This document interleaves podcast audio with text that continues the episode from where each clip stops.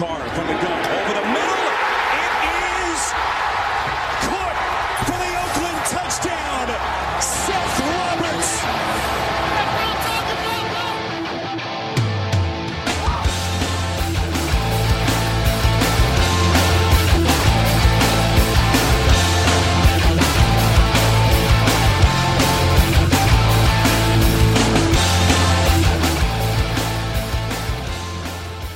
Don, you know that all of our longtime listeners, the six, seven, eight of them, however many there are, Right, yeah. have clicked on to this podcast today because they can't wait to hear Steve bitch about the Saints. And they assume that when the state of love and trust fades out, Steve's anger will fade in. But I'm not going to go that route yet. Not just yet. Instead, I'm going to choose to start the show gushing about Jack Eichel. Oh, Now, there was a little bit of disappointment here, a real, just a small disappointment here. A few months back when they had the rookie development camp and they had a scrimmage, and clearly Jack Eichel looked gassed to death in that scrimmage. that and if you were, you'd have to really know the roster pretty deep. But it was Jack Eichel and nobody else on that team. Reinhart, uh, on his team, right? on his team. Right. Yeah, Yeah. So we're so far past that it's amazing. Dude, first of all, they had the uh the tournament, right? With the few other teams prospects. Right, yeah, yeah. There's a few of these around the way. And Jack Eichel won that tournament with a goal in overtime against Boston. And it's like, wow, this is cool. Jack Eichel scoring a big goal against our rival in overtime to win a tournament. Uh, let's do that for years and years to come. right. and then last night, Jack Eichel made his debut in a game As a that's pro. sponsored by the league, right? Right. Yeah. Um, it's a preseason game, so it doesn't count. Uh, but last night, Jack Eichel scored a goal, the game-winning goal, on a shorthanded breakaway, Mm-hmm. and set up the game-tying goal. And all I'll say is, it made me freaking pumped. So I wanted to start with that. Jack Eichel hype has me pumped. And his assist on the first goal, I've watched that over and over again. It's still hard to tell like where when he passes. Like it's such a quick, on the money pass. Like Matt Moulson probably made a lot of money playing next to John Tavares. And now he can make that money. Yeah, playing next to Eichel. And Eichel's living with Moulson. Yeah, I heard that's really cool too. Yeah, and, and which is something that Moulson and his family did with Tavares. Oh, okay. Uh, Tavares lived with uh, Moulson and his family uh, his first year on Long Island. he he knows who uh, butters his bread there. Right, and it, you know, uh, Moulson was a very disappointing player last year, right? Yeah, but who wasn't? Uh, but who wasn't, right? Right. Uh, and actually, in the end, it was uh, the opposite of disappointing that he was disappointing. Right, right. Yeah. yeah. Uh, but I think what was missing was a top end center to get that around the net scoring winger of the puck, and uh, Sure. Jack Eichel is certain that. So I wanted to start with that, and now we will start the show. Okay. It is season five, episode thirty, September twenty third, two thousand fifteen. Richard Deitsch is on the show today, Don. Oh, sweet. 50 minutes with Richard Deitsch. Wow. Yes. We will get to that soon. We will get out of the way as quick as we can so we can get to Richard Deitsch. Also on the show, one of the greatest guests in the history of the sportscasters, SL Price. Okay. Often when you and I talk about what was the best interview, single interview, we will go back to the SL Price appearance where we got off on the uh, the Twitter uh, talk uh, from 2012, I think it was. Um, SL's on Twitter now, and Oh, he's uh, with us uh, as well. So great guest today. Also, the return of an old friend. Uh, five on fantasy uh, today. Okay. No book club, five on fantasy, and then we will end with one last thing. So plenty of good to get to. So let's do three things. Let's play a game. All right. Count of three. One, Alrighty, I'll take it off. Two, The oil patterns on a PBA lane are very, very difficult. three. I might be able to beat Jamarcus Russell at quarterback. This is the funnest night ever. Did we just become best friends? Yep. now let's move on to other business. The NFL, Don, is a cruel, vicious, and dangerous league, and no one knows that better than Tony Romo, Jay Cutler, and Drew Brees. Ugh. Uh, Romo uh, broke his collarbone. We can start there. And that means the Cowboys have played two games. Uh, they won both of them, but in the process, they probably lost their two most important players. Yeah, I would think so. And it appears that Romo will go on IR designated to return. Mm-hmm. He'll miss about eight games. The nice thing about his injury is after about two weeks, he'll be able to pretty much do anything he wants other than get hit. Right. So when When it it's, is his non-throwing shoulder. when too. it's time for him to start playing, he'll be ready. he'll just get in and play. yep. Uh, so if that bone takes eight weeks to heal, the day after that, he's ready to go. Mm-hmm. Uh, Dez Bryant, and there was more on that this week. Uh, there was a bone graft, and there's reports of what ten to twelve weeks. But then he got He on Twitter, out. and he kind of LOL'd it. Right. Uh, and um, I don't know. It be it's going to be interesting to see how Brandon Weeden and Terrence Williams, among others, Cole Beasley and whoever else, uh, can hold the fort down for the Cowboys, who are certainly a team who entered the season with Super Bowl aspirations. You know what? I don't want to sound like old school football guy because I am most decidedly not old school. Um, but if any team can lose their best two offensive weapons, it might be that team in that division. Ground and pound, uh, get behind they that line. so good. Yep. That offensive line is so good, even when everybody knows they're gonna run. And Jason Witten looks really good this year. So, and that's kind of a unex- inexperienced quarterback's best friend is the tight end. So, I I just don't know that it's gonna matter in that division. I mean, maybe they don't win it. 13 and 3 or something now maybe they have to win it at 11 and 5 but i'm not sure it's going to matter Well, it's a division in only two weeks where the Redskins have emerged from a team who might be one of the worst to suddenly has emerged as a potential contender in the division. sure And yeah. and they've done it based on how they've played on the field. right They've had a couple of good games, and you could debate their opponent and all those things. But they're a team who's doing it traditionally and smartly, right? They're saying, "Look, at we're limited at the quarterback position potentially. they're playing good defense So we're going to play good defense and we're going to run the Yeah. ball and run it again. Uh, when we're talking about fantasy football later, and Matt Jones had his breakout day, but he didn't do it at the expense of Alfred Morris necessarily. No, they had like 40 total. they had carries. 40 rushes. So Yeah. uh, maybe the uh, Cowboys will dip into the uh, Redskins playbook. Now, Jay Cutler and the Bears are interesting because they haven't won either of their games. No, and this is not your. I think people think like the Pittsburgh's. This would be a weird year for someone to step into a time machine, like from 1980 something, to come here and see like the Bears and the Steelers. That those two teams are kind of terrible on defense. But the Steelers are doing it with some flash and some And class. and Chicago Bears doesn't have that. Yeah, yeah. so they, they're in a lot of trouble. That that that's going to be one of the worst teams in the league, I think. Yeah, with Cutler, it's some kind of um, hamstring injury. Jeffrey can't get on the field still. Yeah, he's also they're hurt. they're in a lot of trouble. Speaking of in a lot of trouble, the Saints. Uh, Drew Brees. It was a it was an up and down day yesterday. Now I will say this: as soon as Drew Brees got hit in the second quarter, Uh huh. I said, "Oh fuck, Drew Brees is hurt." I saw the hit, I saw his reaction to it, and I also remembered hearing that the worst place a quarterback can get hit is under the throwing shoulder while he's throwing, and that's where the sack came. The guy came from underneath and hit him in the shoulder while he was throwing, Uh huh. and Brees was noticeably injured on the play. Right. He stayed down for a minute. He started sort of flexing his arms, then stretching his arms, trying to sort of shake it off. Um, and then a couple other indications to me. One, they call a play action pass, and I see Brandin Cooks jet by the guy going down the field, and I think, okay, boom, touchdown, Cooks right here, right? And then the next thing I'm saying is throw it because it's not coming out, and then it comes out and it's a duck and it's underthrown and it's intercepted. And I said, oh, damn, he's hurt Right. because I seen Drew Brees throw deep balls during the season or preseason, um, and uh, I know that that ball is still there for him. Uh, and then later, when they got the ball for the last time to attempt to tie, he got sacked again, and he used the last timeout.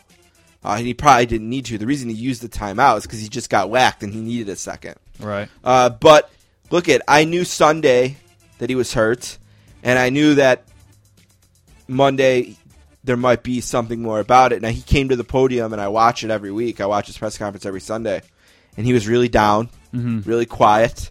His opening statement was uh, "Go ahead," something like that. Right. Um, and right away, reports were torn rotator cuff. He's out for the year. Uh, it's sports radio people in New Orleans. People with 300 followers are tweeting me saying they have multiple sources. this guy with 300 followers tweeted me and said three people close to the team that I trust very much have told me Drew Brees has a torn rotator cuff and is going on IR. I ended up blocking him. Uh, but uh, but uh, then Ian Rapoport, who is someone with a little bit more credibility, Uh-huh. uh, went on to say that he might miss several games. Uh, and then almost seconds later, it seemed like Schefter came in and said uh, it's not a tear, it's a bruise, and uh, he could even play this week.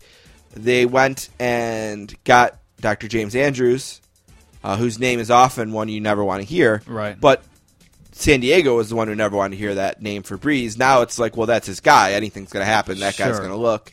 And he looked and confirmed the bruise. Uh, I tried to listen to Stefania Bell on the fantasy podcast to get a better understanding of what that meant. And I guess it means that there's some bleeding by the rotator cuff. And uh, yeah, it's totally a how does it respond to week to treatment day to day, week to week. Right. He maybe misses none. He maybe misses one. I'd be surprised if he missed two.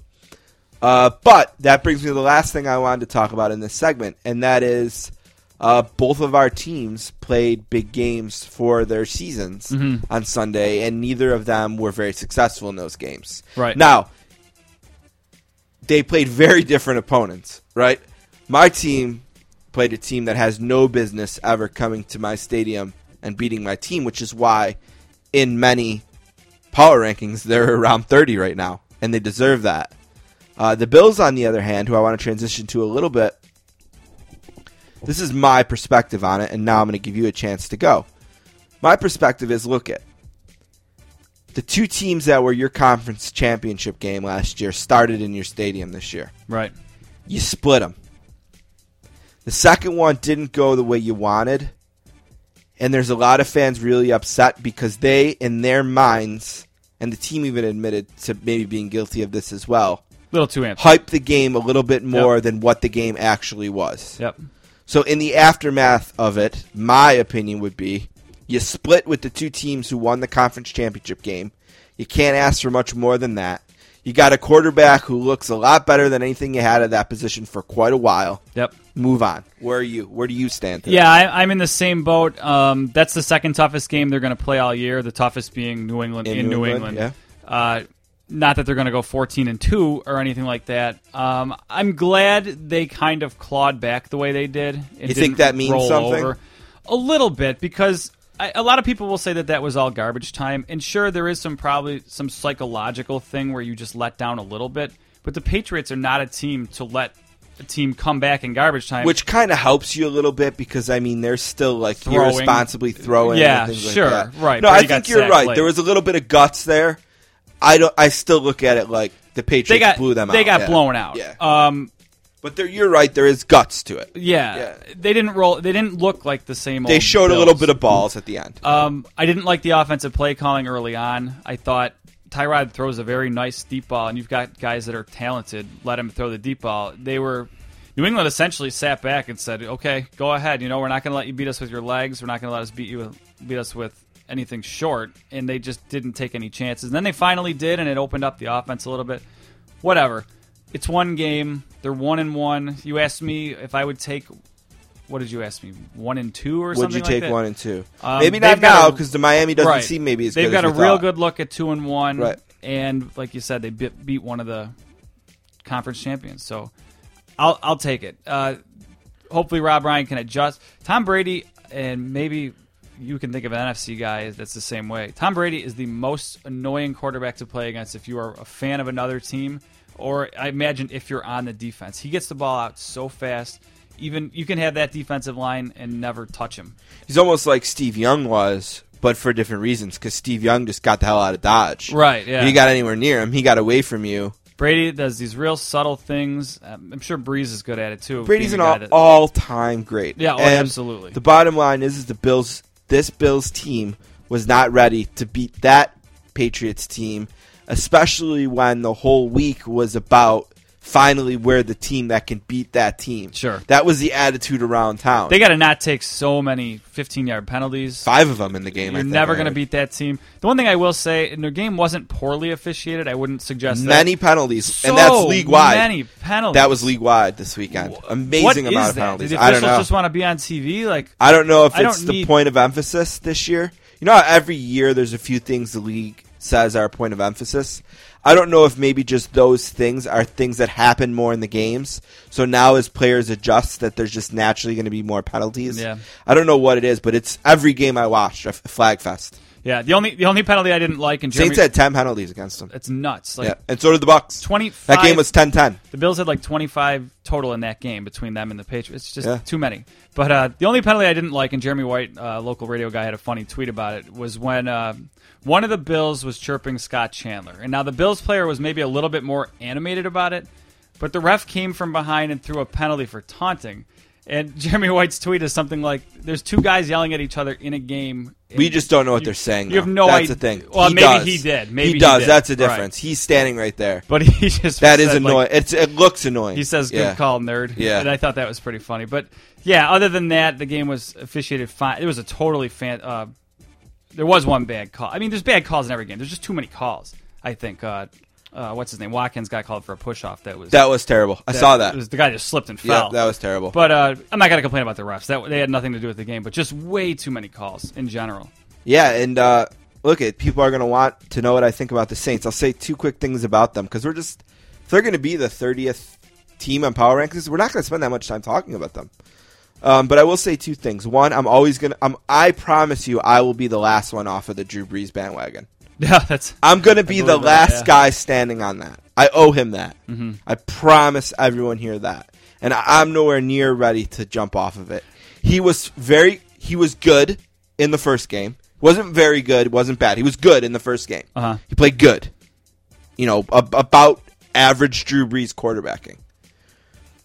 And in the second game, he got injured in the game. right. So I'm not ready to say he can't throw it deep anymore. He can't play that injured. He did his best. It wasn't good enough. They lost. Do you think he's feeling any? I mean, it's tough to say because you only saw him one healthy game. Is he feeling any residual injury still? The whole line, and look at it's league wide, right? During the preseason, I've Best never, shape ever. right? But Right. that it wasn't that. It was better this year at this time than, Than last, last year. year. So we'll see how he comes back to this injury. And as for the team, uh, because everyone's had a lot of fun uh, writing articles like the window is closed and uh, Sean Payton should this should be his last year there, and same with Drew Brees, and on and on and on. I knew going into the season that when they switched 25 of the 53 players on the roster, the beginning of the year was going to be tough. And I, it reminds me of two Saints teams. The 2000 team, which is the first team under Jim Haslett, which followed Mike Ditka and a 3 and 13. And there was probably more turnover. They started 1 and 3, they went 10 and 6, won their first ever playoff game. Okay. And it reminds me of the 2006 team, which started 3 and 0 after a lot of turnover and Payton and Brees coming in, but also had the benefit of Browns and a bad Packers team early, and then the third game uh, being at home, first time ever Katrina. Oh, okay. Uh, but they rode that to be about a 10 and 6 team. That's what this team can hope for. This team. That the first quarter is bad, but they can get hot. They can come together. Uh, I don't know if they can do it or not. And if you made me put money, I'd, I'd say no. They're 6 and 10. I didn't see much of the game. But what they need to fo- look at, I knew going in that when you switch 25 guys, and by the way, Jairus Byrd and are they still not playing? Keenan Lewis are not on the field. I mean, Byrd is the weird one still, right? Like, nobody knows anything about Byrd. He he's never around when the media is. He's he's in secret. It's secrecy. So I have no idea. Now the only He's not on IR. He's not on IR designated return. He wasn't on PUP, and they could have put him on there. So I don't know. is the defense showing any signs Yes. of improvement. Yes, Yeah. they're very good in the second half against uh, Tampa Bay. Very good. All right. So I, I- but I have no idea. I think they're bad. Do I think they're thirtieth bad? Nah, probably not. I wouldn't. assume so either. But uh, I don't think that they're a team that can seriously contend if Atlanta and Carolina look as good as they have so far. Yeah, But Uh, I think they're better than Tampa, and I think they're better than probably a third of the league. All right, play play this way out. That we like to over over uh, think things. Over what is the word we used last week? Overreact. Yeah, Um, who doesn't? If they are this bad, Yeah. uh, and Brees, it comes back healthy. Mm-hmm. Is there any way they cut they cut bait with him? I know they said you'd be the last one off the Uh, of course they could because of the money he makes. I mean, is he going to retire a Houston Texan or something like yeah, that? see, I hope not. Of course they could because of the money he makes, but he also is going to make twenty million cash this year. Okay. Uh, and that hundred million dollar contract he signed has never been touched. So I'd imagine that for the last year of it, he would take it as bone. You know, he would be willing to. I would think that they would instead, if he comes back and he's healthy and he has a a comparable year to the one he had last year, they won't want to move on yet. Does Payton? But they will want to restructure. Does Payton make it through the year if that happens? I think if anyone needs to fall on a sword for the way the team has been, it should be Loomis. Um, and personally, I want Payton to be there for the transition to the new quarterback. And if the new quarterback is Garris, uh, Grayerson, I haven't. He's not important enough for me to learn his name yet. Garrett Garrett Grayson? Grayerson or something like Yeah, that. yeah. If he's the guy, I want him to learn from Payton and Brees. So I want them to be there until he's ready, All right. and I want Payton to have a shot with him. I like that logic. I don't know that NFL owners are that patient. No, chances are someone's going to fall on the sword. Will it be Loomis? Will it be Payton? Will it be both? I mean, it'd be easy to make it Rob Ryan. Well, he should be gone already. Well, right, I, yeah. I, I don't know why he's still there. All right, that's probably more time. Yeah, that's enough. uh, moving on, there are two weeks left in the Major League Baseball season, uh, which means almost everyone has a magic number next to their name when you look at standings now.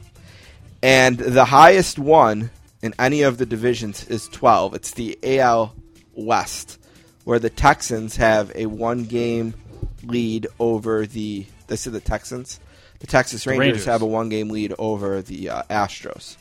Uh, other Oh, than- you're saying that's the tightest one. Okay. I- that's the tightest one. So their number is 12, the highest. oh, I got you. Right, where and then the next highest is I'm The looking Blue at Jays. I'm looking at games back. Sorry. right. The Blue Jays have a magic number of 10. Uh, the Yankees three and a half back. They play two more times this weekend, or, or right now, Tuesday and Wednesday. They have Okay. two more games. Yeah, the the time you hear Yankees don't win them both. Probably done. That division's over. Yep. Now the Yankees are probably going to make the playoffs. They have a three game lead Over Houston on the like. field, pretty much, with two two spots available. Uh, the only question really is is will the the Angels and Houston or both, if the Yankees fell out, make the playoffs? And um, the, the Twins are in there as well, Yeah, the Angels that have a lot of work to do. right? In the National League, it's all over, mm-hmm. and we've been saying it for a while. Uh, the Mets and the Dodgers and are going to play, and then there's going to be a tournament in the NL Central.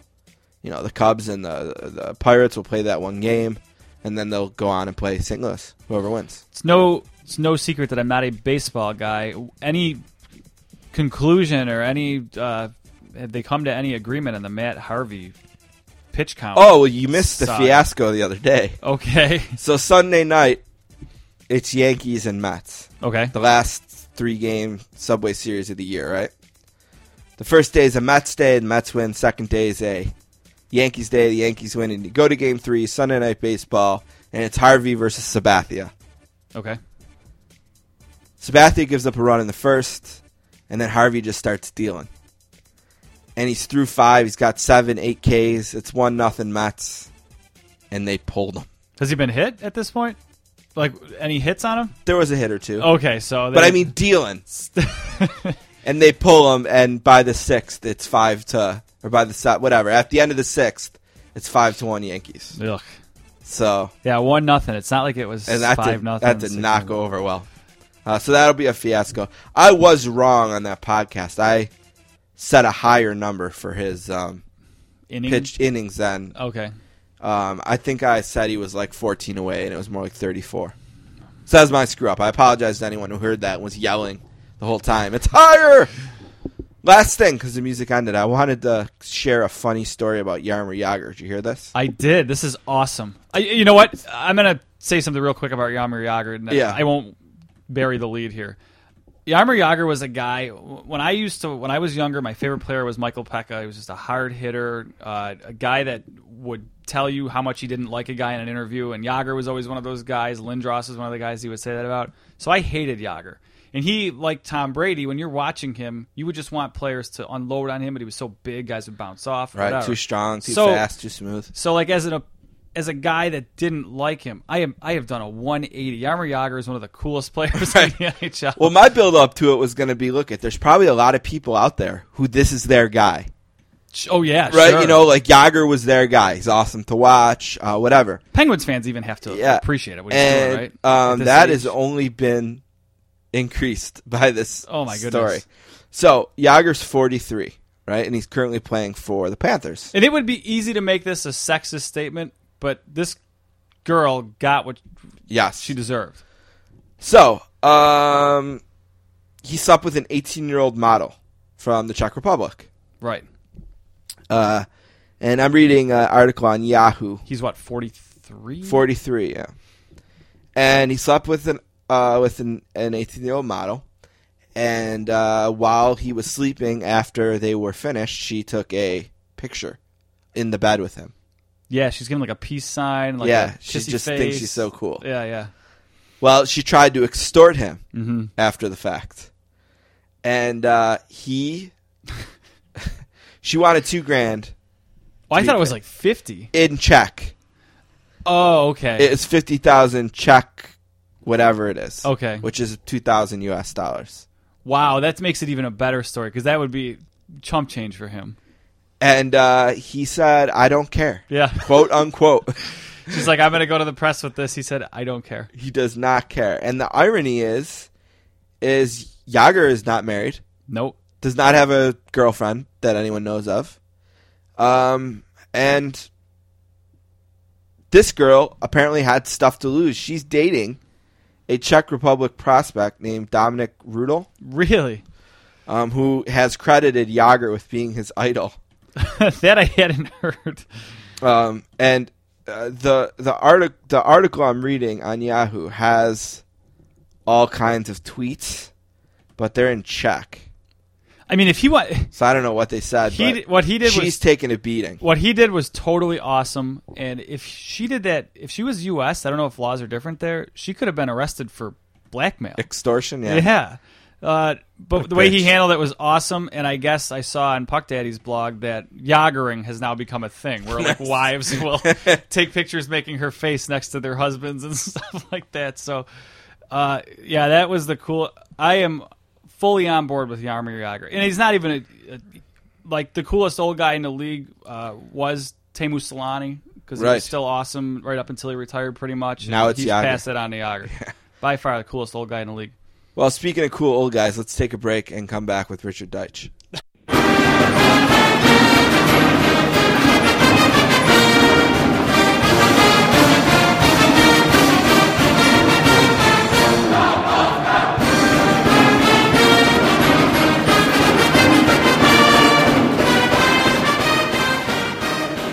You know, I don't think we've ever disagreed, Richard Deitsch, on anything as much as we do the quality of the play-by-play by Kevin Burkhardt in NFL games. Is that his name? Did I say that right? Did you die during your fight song?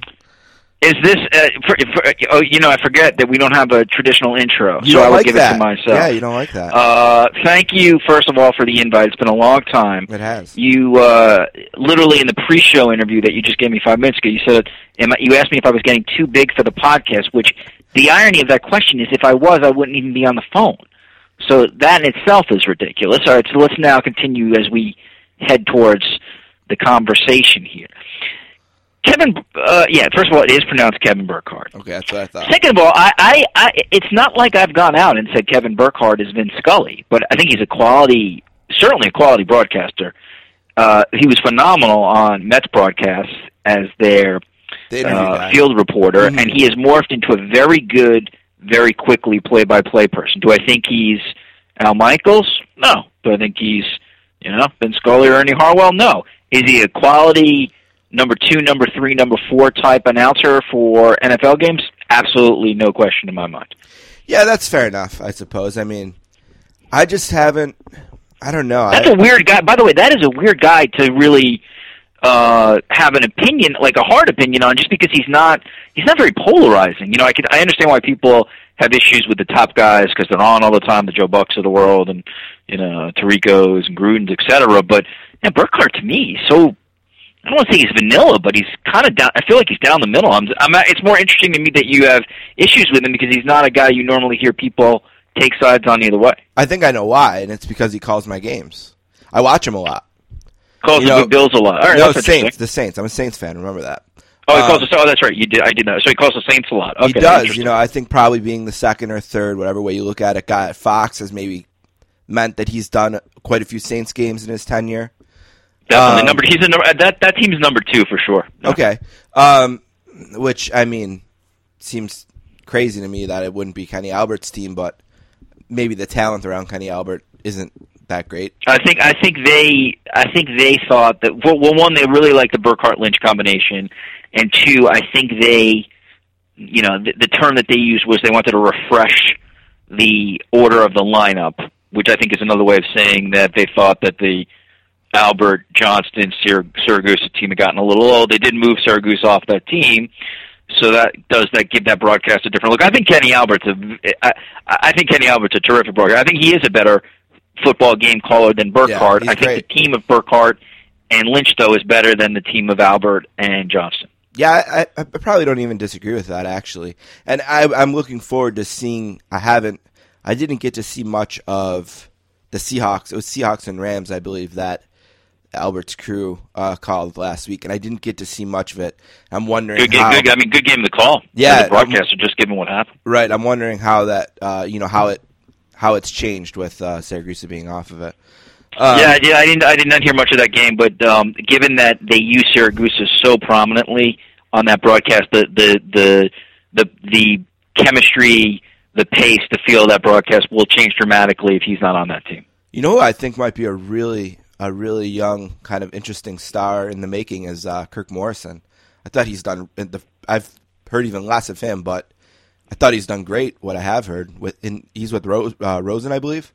Yeah, I haven't heard enough of I him know to he's make way down there, but- judgment on that. But I'll I'll I'll I'll try to check him out and listen. That's Yeah. interesting you say that. I've enjoyed him. What I've heard, maybe one game, uh, and then you know pieces here and there on Red Zone, but uh, I have enjoyed him.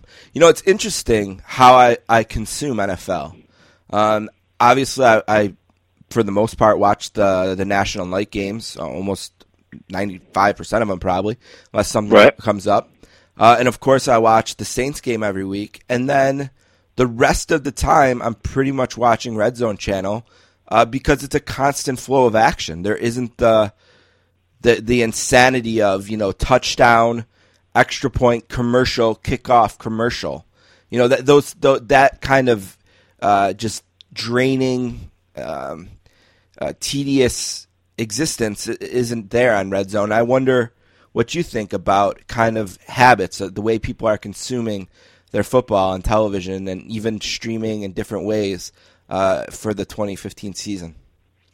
That's an interesting question because, um, like you, I I tend to now watch Red Zone more than a full game, and it's absolutely changed my how I consume broadcasters. You know, if I'm going to write about one, I wouldn't. I, I can't watch the Red Zone. I have to watch the full game to get a real sense. Because Red Zone, like you said, it the the by nature of watching that, it's always offensive. It's always uh, not always, but for the most part, it's in situations where the broadcasters are amped up because something's happening. You obviously get a lot of touchdown calls, which is a kind of a specialty thing. If you're watching Red Zone, you don't get a great feel for uh you know maybe when like a rules analyst comes in or when the broadcasters have to discuss rules if it's just a you know sort of a, a generic third and 10 let's say on the 40 so it, it I think a lot of people watch Red Zone because of the fantasy component for certain I mean that that yeah, absolutely. that to me is the reason why Red Zone I think is blown up in terms of popularity. Maybe a little gambling, but in general it's fantasy. I mean that's that you can track your players basically by watching those games. Still, far and away people watch the game itself and they watch the full game in their market. That's still far and away how people still consume football. It'll be very interesting to see with the Bills Jaguars game coming up how many people watch the streaming on Yahoo Right. and what those numbers will be because that will give us a sense of whether that could be a really profitable form for the NFL as we head forward. But you know, I think by and large, um, people consume the NFL the last couple of years how they have the last couple of years. You know, whether they're red zone fanatics, whether they're watching their team generally just with their direct broadcast, or they're like direct TV types and they're watching, you know, six, seven, eight, nine, ten games. The great thing about the NFL is there are so many options now that you can you can really you're almost your own programmer at this point. You can you can sit in the house and watch, you know, eight different games. You could focus just on one game. You could just focus on the red zone channel. Um, you know, or you can just basically, let's say, not even watch per se, and just play on your computer and track your fantasy team if you want to do that too. And uh, I think another reason the Red Zone channel has grown so much is because you don't need direct TV for it either. It's it's available to a Correct. wider audience, you know.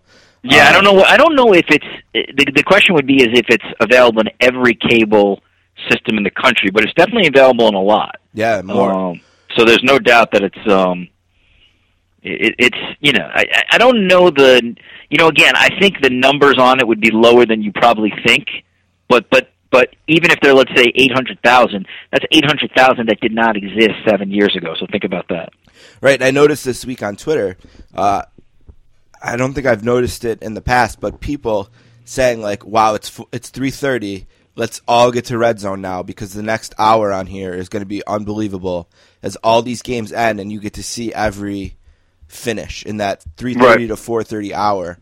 There's Um, no d- there's no doubt if I guarantee if you tracked red zone, I bet you the yeah. three thirty to four thirty hour would be higher than let's say the two to three o'clock hour. Yeah, I mean, I have two TVs in my room, uh, in my living room, uh, which is great. I, I, I recommend it for any married man or, or uh, serious relationship man. I mean, my wife. Look at you giving out relationship advice. Oh, yeah, I'm a- podcast has changed dramatically. Oh yeah, and, last time. and I'm an. I mean, I'm the top guy for that.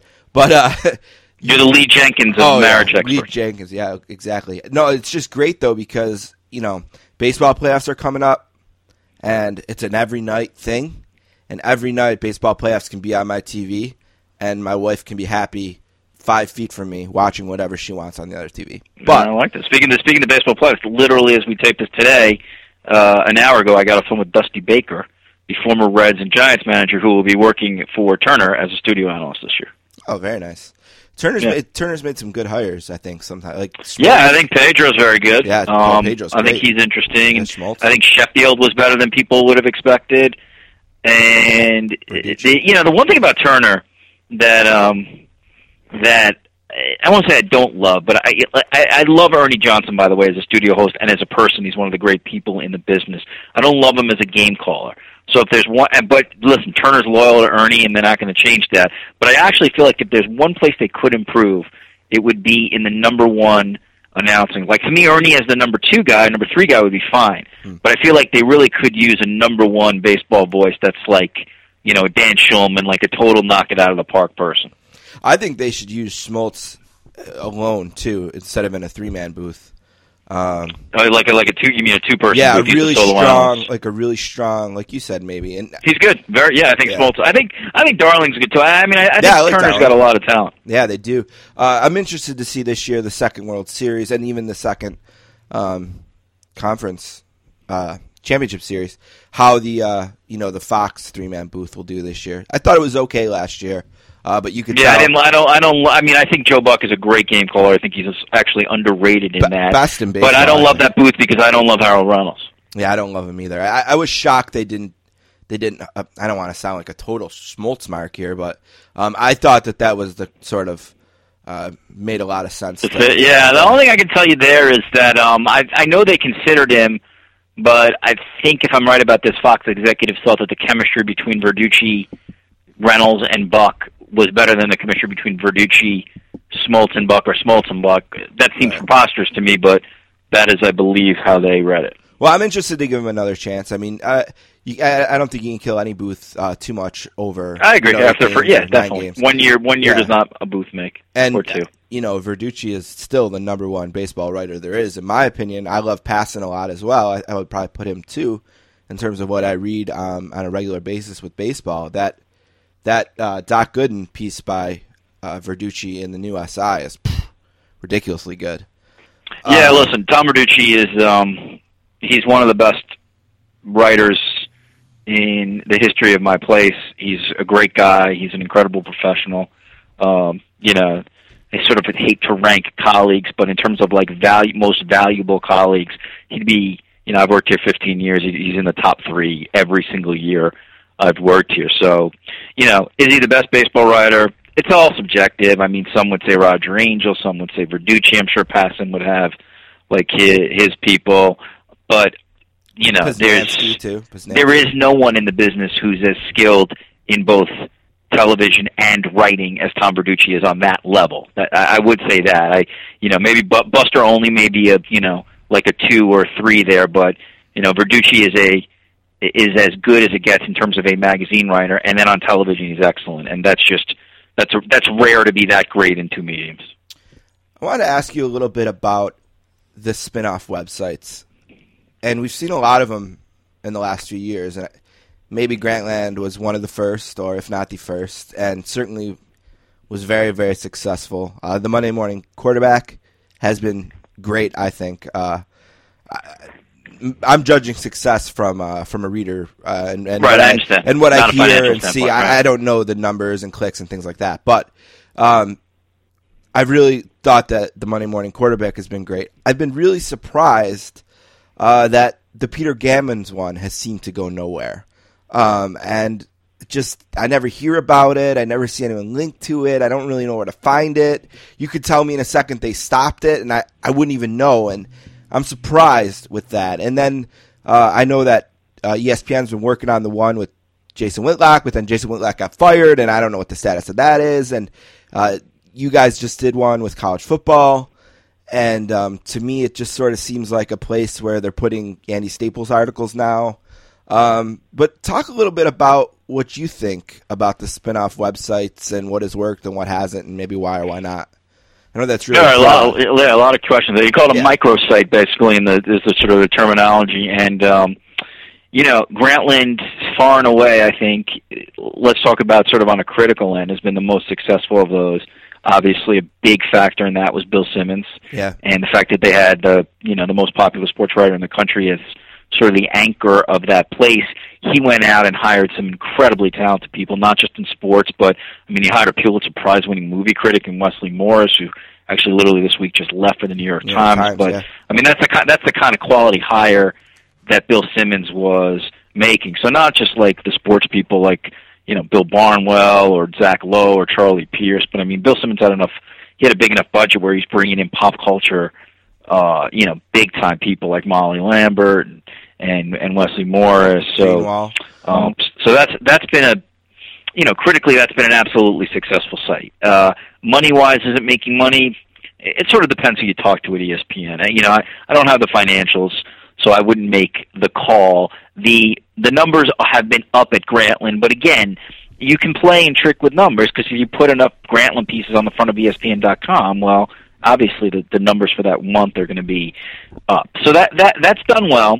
Without Simmons, I think the future is is it, it's still okay. It's just far more shakier than it has been, uh, you know, or than it was when he was there. I think it'll last for as long as John Skipper's tenure at ESPN. I could be wrong, but that would be my guess. I and think he he's a fan of that project. right? Skipper just What's that? John Skipper just extended his tenure. He just extended for three years. So this would be my guess, Right. but we'll see. You know, the, Simmons leaving means that there's going to be an exodus of some writers. The question will be just how much. If it becomes really big, then they have an issue. So the other two microsites just at ESPN, 538, which is Nate Silver's site. I hate Th- it. This is a big year for them. The election is coming up. That site has not caught the traction I think people at ESPN expected. It Yeah, certainly has not I made it. So this is the big this is the big sort of stretch for them. This site has to catch fire with this election cycle. If it doesn't, I honestly don't know how long that site would last. And no, and in terms of the undefeated, um, there is no ETA on that. Right. I, I, I still believe, I still believe, or I'd like to believe it's going to launch. But people who are smarter than me, who cover this stuff, tell me it's not. So just leave it at that. I, I again, I don't. ESPN doesn't like to make. ESPN doesn't like to lose on decisions that they've sort of put into the marketplace and uh, offered a lot of fanfare, but smarter people than me don't believe it's going to launch, uh, which will be a shame because that's like the potential of that site is great, but so we'll see. And then in terms of the other sites you mentioned, you know, the MMQB is doing good, fronted by King and um, you know Jenny Vrentas and Robert Klemko and and um, Bedard. you know or Bedard Don- switched yeah, to magazine now, right? Well, and uh, Bedard, Bedard's now at SI, Yeah, but you know, listen, magazine. if you ri- like that site and you've read it, you know who the writers are. Andrew Brandt on there, and so that's done really well. I think you have to have a it's good. you know you have to have, you have to have a site that sort of has content and uh, that people are interested in. If it's going to be a micro site, so that's worked with the NFL. Adrian Wojnarowski is starting an NBA one with Yahoo. I think that could be successful given the people um, who he's hired so far and who he's bringing on. The Gammon site, which I believe was called the Daily Gammons, I think it still exists, but. uh, I look at that less as a microsite and more of just Peter Gammons doing his own thing Okay. on there, or giving him giving himself a forum to write. So that that's a lot different, I think, than um, than these other sites. I, I- that that site to me it doesn't strike me as a site that's sort of designed to make money, and and from and I don't read it every day by any means, but but it, from what I sort of recall, that's essentially just Peter Gammons weighing in on stuff. I, I don't even know if Peter Gammons has another writer working for that site, so that that's a far different deal than um, than what the MMQB and other things are. Gotcha. Yeah, I was, um, you know, interesting listening to you there. It's like, well, Grantland has been super successful because it started with the number one sports writer in the country. Makes sense. Monday Morning Quarterback has been successful. It also started with maybe the number one football writer in the country. Um, Right. So it maybe seems like, you know, you really got to have a strong face to these sites. You have There's to, so yeah. I mean, the reason why there. Yahoo's site has a shot is because Wojnarowski is He's huge, yeah, um, huge. Yeah, he's the most. If he's not the most read, he's certainly the most recognizable WNBA or WNBA. Certainly the most recognizable NBA writer in the country, and I think you need that to sort of have an anchor, and then people will come because of that anchor. You know, even for Wojnarowski, I mean, he's got a million Twitter followers. I mean, that that's just very valuable in terms of pushing the brand awareness that this thing exists, which is you know also what Peter King could do. So. Um, you know that that that is something you need if you're going to do these microsites. You know, let's say the undefeated actually happens. They don't even at this point have anybody who's so like famous to like even sort of push the site. Right, they need a face. So that's a real issue. Um, you know, just in terms of you need it's such a crowded marketplace that you have to get awareness out there. And so um yeah, I, I think we're going to see more microsites. I, I can't necessarily tell you what the content will be, but I think I, I think you're going to see more of these quote unquote verticals popping up at, at big places. What about the uh, new college football one at SI? Was I unfair with my sort of brief assessment of it? No, I mean that that's it's a new vertical for sure, but at the moment it's it's um it's being you know we're using a lot of the same guys who would be writing for SI.com's college football basically. So the one big difference there though is that we do have like 60 campus correspondents. So we do have content coming from the Power 5 schools Gotcha. uh, you know, usually like college sports editors and college reporters. So that that is different than what SI.com had, and that can be a really valuable thing. So to me, that's a really good. If you love college football, it's a pretty good site to go to on Saturday and Sunday. It's sort of like but there's no doubt. There's no doubt that we did not hire anybody like some star to come in as like the college football person. That that is still essentially SI staffers. Right, that sort of reminds me of what ESPN does with the NFL Nation writers, sort of. Exactly. Yeah. Although they did, you know, they they they did bring in new people for that. It's not like Oh, yeah, they, they didn't have 32 people and just assigned them out. They they hired you know pretty good local people in those markets, but you know that's smart. They know that that's the one sport where they can actually assign a writer to every team, and and it'll get read. Well, they had the eight, right, that were doing it as, them as divisions. And then those guys, Right. I think almost all eight of them took a team, and then they filled in the other, whatever it is, however many to get to 32. Uh, and they made a horrible hire in Buffalo, um, and it has just gone nowhere in this market. Uh, but they made an unbelievable hire in New Orleans, and I know it's very, very popular there. Um, and Mike Triplett does a great job. And um, I started following the Texans one during Hard Knocks uh, because I wanted to get spoilers, you know, who got cut, things like that. I love Hard Knocks, and uh, it was like she just barely, barely really tweeted. I, she just did it differently, I guess. Um, her her writing was good. She just didn't seem to be as uh, it wasn't intense as some of the other uh, coverages. I didn't follow it for long, but um, I just expected, I guess, a little bit more. But that works. Uh, I just I still can't believe they so tone deaf of ESPN. I mean, they hired a guy from Boston to be the Bills writer here. And Yeah, uh, but I mean, come on. You you know that if you go to a market and you're a good reporter, even if you're not from there, you you you could still provide good coverage. I mean, you know, I guarantee that every NFL writer in the that 32 ESPN Nation thing is not. They're not all from that city. no, but that was just a bust. I mean, and to bring a guy from Boston in, I mean, who? No, I listen. I understand, especially as we're taping this on the edge of the Bills That's Patriots, right. the the anti They. Boston fear for, or the anti Boston feel in Buffalo for Bostonians. and it's always there. And uh, they did a thing last summer, I think, where they pick the uh, three. Try to think how they worded it. I want to say maybe most important plays, something like that. And all three of his, his three, the three he chose were wide right, the Music City Miracle, and Don Beebe knocking the ball out of The three most important plays in Bills history. yes. And what would you have chosen? Uh, I probably would have chosen the Kelly scramble in the regular season against the Dolphins um, Okay. to win that game. That play just was huge for that group. I I probably would have picked that. Um, You have to pick the suit, the, the field goal miss, you probably have to pick the, the, most field famous goal play in the franchise's history. Yep, I'm fine with that one. You got to have that in there. I probably wouldn't put the Music City Miracle in there. It's division round.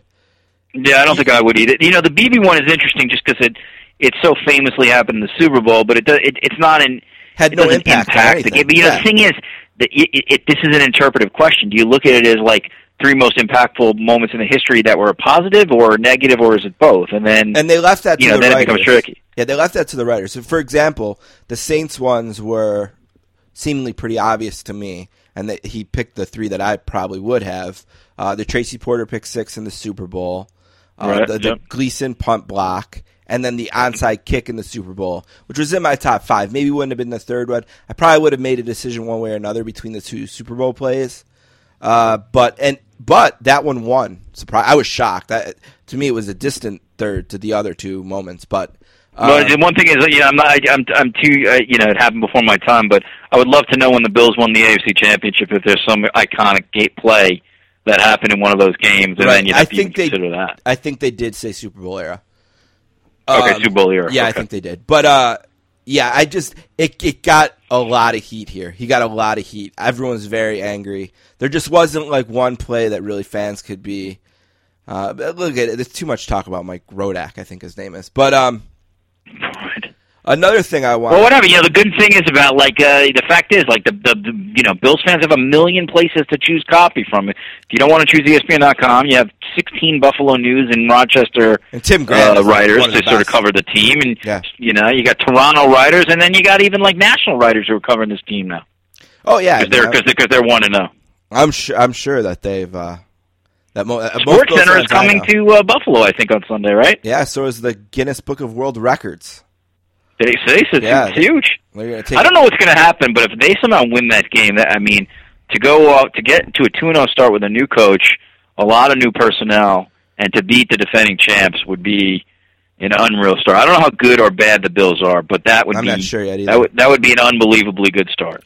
Yeah, you know, and it would be this is crazy, but it'd be the sixth time they started two and zero since they made the. Yeah, no. I know that. I, what is the schedule like after the? Well, Patriots, it's Miami right know. away, right after in Miami, so it's a big two. Oh, that's winnable. I yeah, mean, they, the, the. Dolphins are better. Yeah, It's certainly a winnable game. It's one I, th- I think when you look at the two teams and you go in, you, you figure they're going to split and win their home games. It's kind yeah, of I mean, if the. Bills can end up two and one after three games, I, I think they're in great. They're that's a that's a great three game start. They have a lot of a lot of talented players. They really do. There's a. Re- I was telling uh, I don't know my mother-in-law maybe who's a big Bills fan. I was saying, look at you should be off the moon excited. There's a lot of reasons to uh, to be excited. There are. If. Percy Harvin is actually a legitimate difference maker, the, the Bills are a very interesting team offensively. I was listening to. Uh, um, I'm going to screw up his first name. Probably is it Bomani Jones? Is that how you say his first name? Bomani Jones. Yeah, I was listening to him last night on ESPN Radio. Really was enjoying what I was listening to.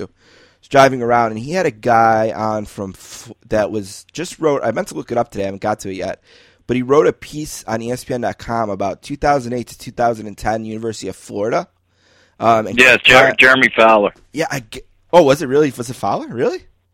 Jeremy Fowler, not Chris. Right, right, right. Oh, yeah, He's okay. a, he's a, he Yeah, covered. Florida for a local paper down there, and then wrote the piece on ESPN.com about the Urban Meyer year. One thing him and Jones were talking about was just how, I guess, awful to deal with Percy Harvin is, and I guess I sort of knew that uh, from his Seattle stay, and I had heard rumblings about it in Minnesota as well, but uh, they really went. How's, it how's he been with um, with the Bills? He's been quiet because he was injured most of the preseason. You almost forgot he was here.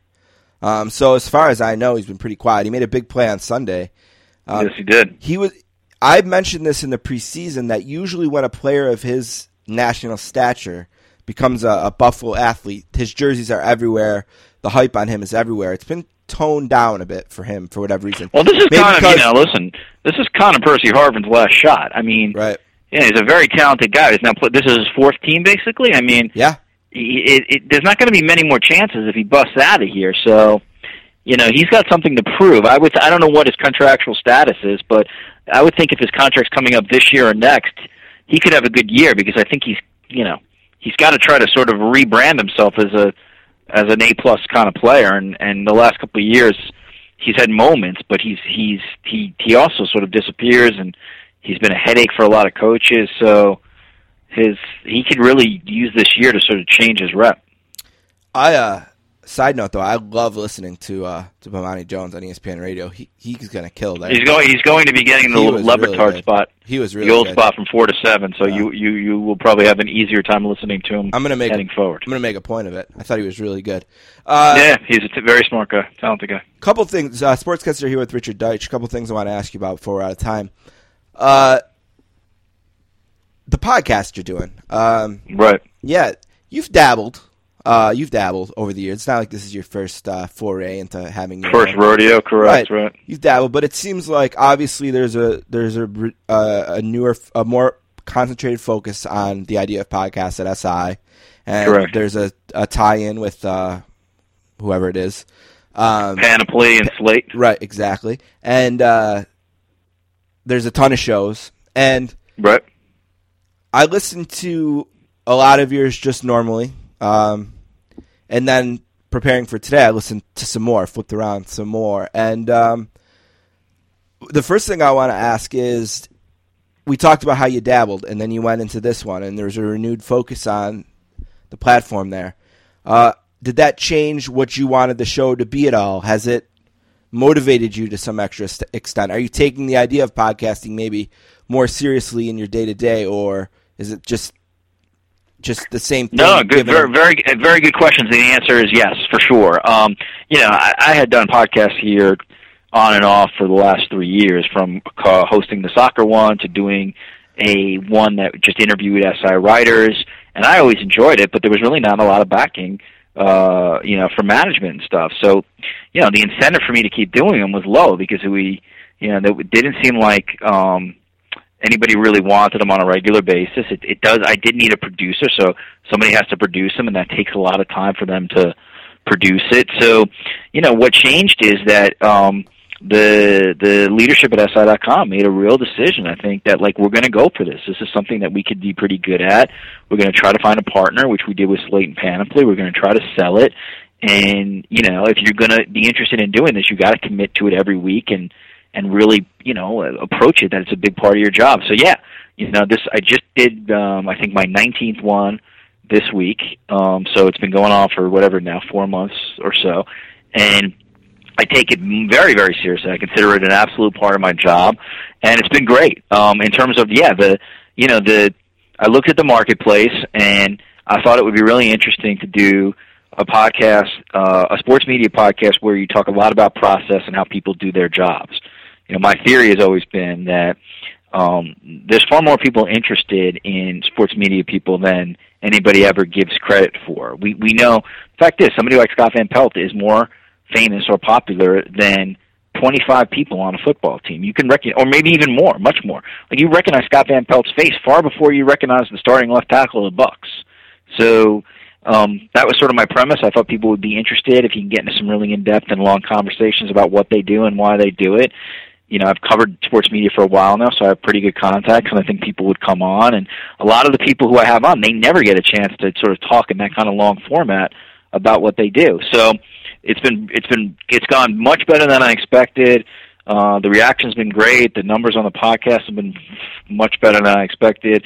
We'll see how long it goes, but yeah, I mean, everybody who's doing one here takes it seriously. It's um, it's become far more professionalized than what we were doing, and that's something I really appreciate, and that was something I really wanted. Now you've chosen to focus on the interview. Uh, the podcast starts. You talk about who you're interviewing, then you interview them, then you talk about interviewing them. Correct. Uh, you haven't at all made it about maybe your opinions about the things that you cover on your job. Is there any consideration to do that? Yeah, it's a very good question. Intentionally so. The people at Slate and Panoply want me to do that, and I may, as we head forward in like the last section of the podcast, sort of maybe comment on one or two issues of the week. But I want to be careful with that because everybody in the world has an opinion. It's the easiest thing to do. I could do it for three hours very easily, but I think by doing these interviews, I'm, I'm offering people something unique that they can't get elsewhere. So that has to be the focus. But I am thinking about uh, by the end of let's say each show, if there's something really big, you know, Bill Simmons joins this place, or you know, uh, the NFL uh, has assigns a new Saturday night package to this network. I think I probably will add a segment where I just sort of riff on it for a little bit, but that it's never going to be the focus of the show um, because I think ultimately the focus of the show has to be the guest that I have on. It is the hardest thing to do, in my opinion. At least it's the hardest thing I do on this show. Um, maybe I'm just a natural, a more natural interviewer, or I'm more interested in what other people have to say than what I have to say. But I think that's good. I mean, I think ultimately, I think the reason why your podcast has lasted as long as it has, and why it's had the success, is because of the people you have on, not because you guys are riffing on Buffalo sports. no, which I that's think right, A hundred people can do. right, and that's right. They may but- not do it well, but I'm just saying that's the easiest thing in the world to do. The hardest thing to me is to find an interesting guest and to try to get something compelling out of that guest. Well, I've always thought that being that we're not on a national platform, that we've had to try to infuse our own personalities in in some way. Definitely, Uh, yeah. You, you need people. Right. No. I mean, I hope during the interviews people can get my personality. I mean, that has to be part of the show. It just can't be. It can't be an hour of me just riffing. No. Uh, and what I wanted to ask you, kind of going off of that. Oh man, I was just about to nail it too, and you you, you got in there on me. That's all right. Um, no, but You're, I, you're now having conversations with yourself With on your own podcast, and that's really may, I mean, people, may or may not be interesting. no people come for that. I'm sure. Think about that one. No, I wanted to ask you about uh, about booking it, um, and and what have you mostly gone PR? Have you gone to people directly? Have you done a mix? Uh, Yeah, I mean, what have you be- found I- out about again, booking? You know, having covered this a long time, I, I have the contacts of anybody.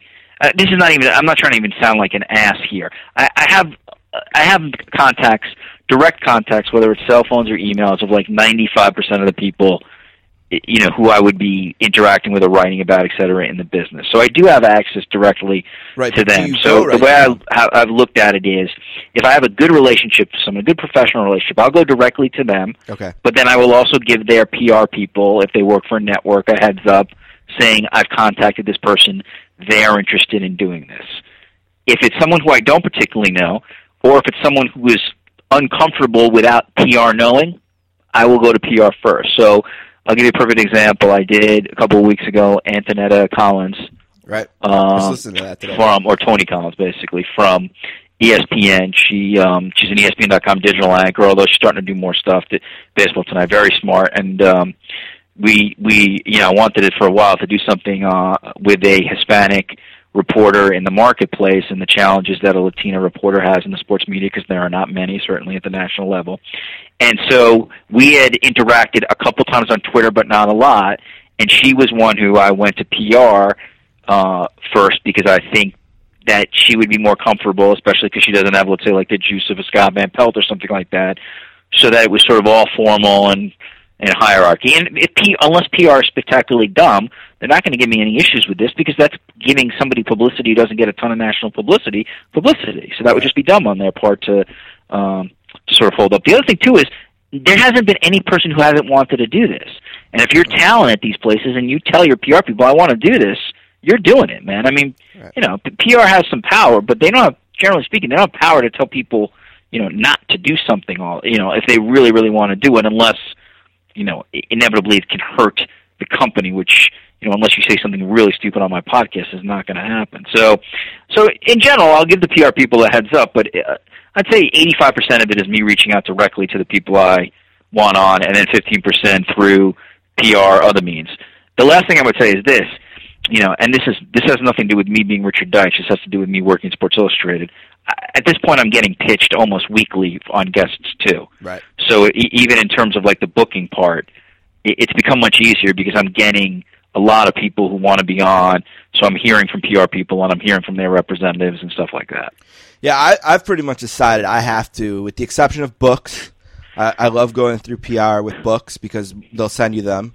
Uh, and, Correct. and well, you know, if somebody has a book out, they want to talk. Yeah, so that's- that's always a good person to have on a podcast. pretty much all the PR there is to do is to schedule people. Um, so, Correct. So it's great for books, but otherwise, I just can't go that route, and um, because they just don't care about this show enough. Well, you're in, you know, this is not to knock you, but you know, this is what's tough for you. Is you're an independent, Independent, so yeah. it's harder to do that. But you, you know, I've told you this many times off uh, off air. You have to be as you know, you be as professional as you can be uh, with your um, pitches, and you don't, you know, if they say no, you try not to take it personally because generally speaking, it's not. You try to keep a good relationship, but at the same time, you have every right once you establish a relationship with somebody individually, you go directly to them. Yeah. You know, the difference is like you're not you don't have to interact with Fox's PR person on a weekly basis like I do. So if you go directly to their talent and their talent wants to do it and you say please just let your PR department know, that's you know, you're in well within your right to do that. Just just be polite, be professional, but you don't work for them. You work for you. Yeah, and if I send a really respectful and thought out pitch and you don't even respond to it, you're basically telling me if you want this person on, you're have to ask someone else. You know, Well, I think I, I absolutely agree. Like if you make your if you email a department and they don't get back to you and you've done it professionally, you don't owe them anything after Nope. that. You you you were professional. You sent your email, then you should go for people on your own. But you know the the tricky thing for you guys is that you're a you know you're an independent podcast that's um that's not connected to a big place, so it's going to be inevitably tougher for you than it would be for me or somebody who works for Yahoo, and that's why you got to hustle a little bit. But you know, you also have a track record, which is great. You can email any subject to say, "Hey, we've done 150 of these. Check out some of the names that are on there," and that's going to give you instant credibility. Last thing I really you go. I'm giving you one last question because I must go. I have I have stuff to do, but by the end of the day, you Right, know what yeah. I'm saying? I I have I have I have kids to feed and other things. last thing on that is two things on that is one I was just about to say last thing, and uh, two you told me your hard out was at six. It's five fifty one, so I figured this was the perfect time to give you your. Yeah, but I need I need like at least five minutes to sort of you know calm down from this uh, this high pressure interview. All right, last thing. Uh, it's getting very close to October 1st, uh, which Right. means that Simmons is going to emerge from the underground. Uh, he is I promising. don't think he's emer- he's emerged on Twitter, but yeah. well, yeah, yeah, but even more so. Uh, emerged in terms of uh, content.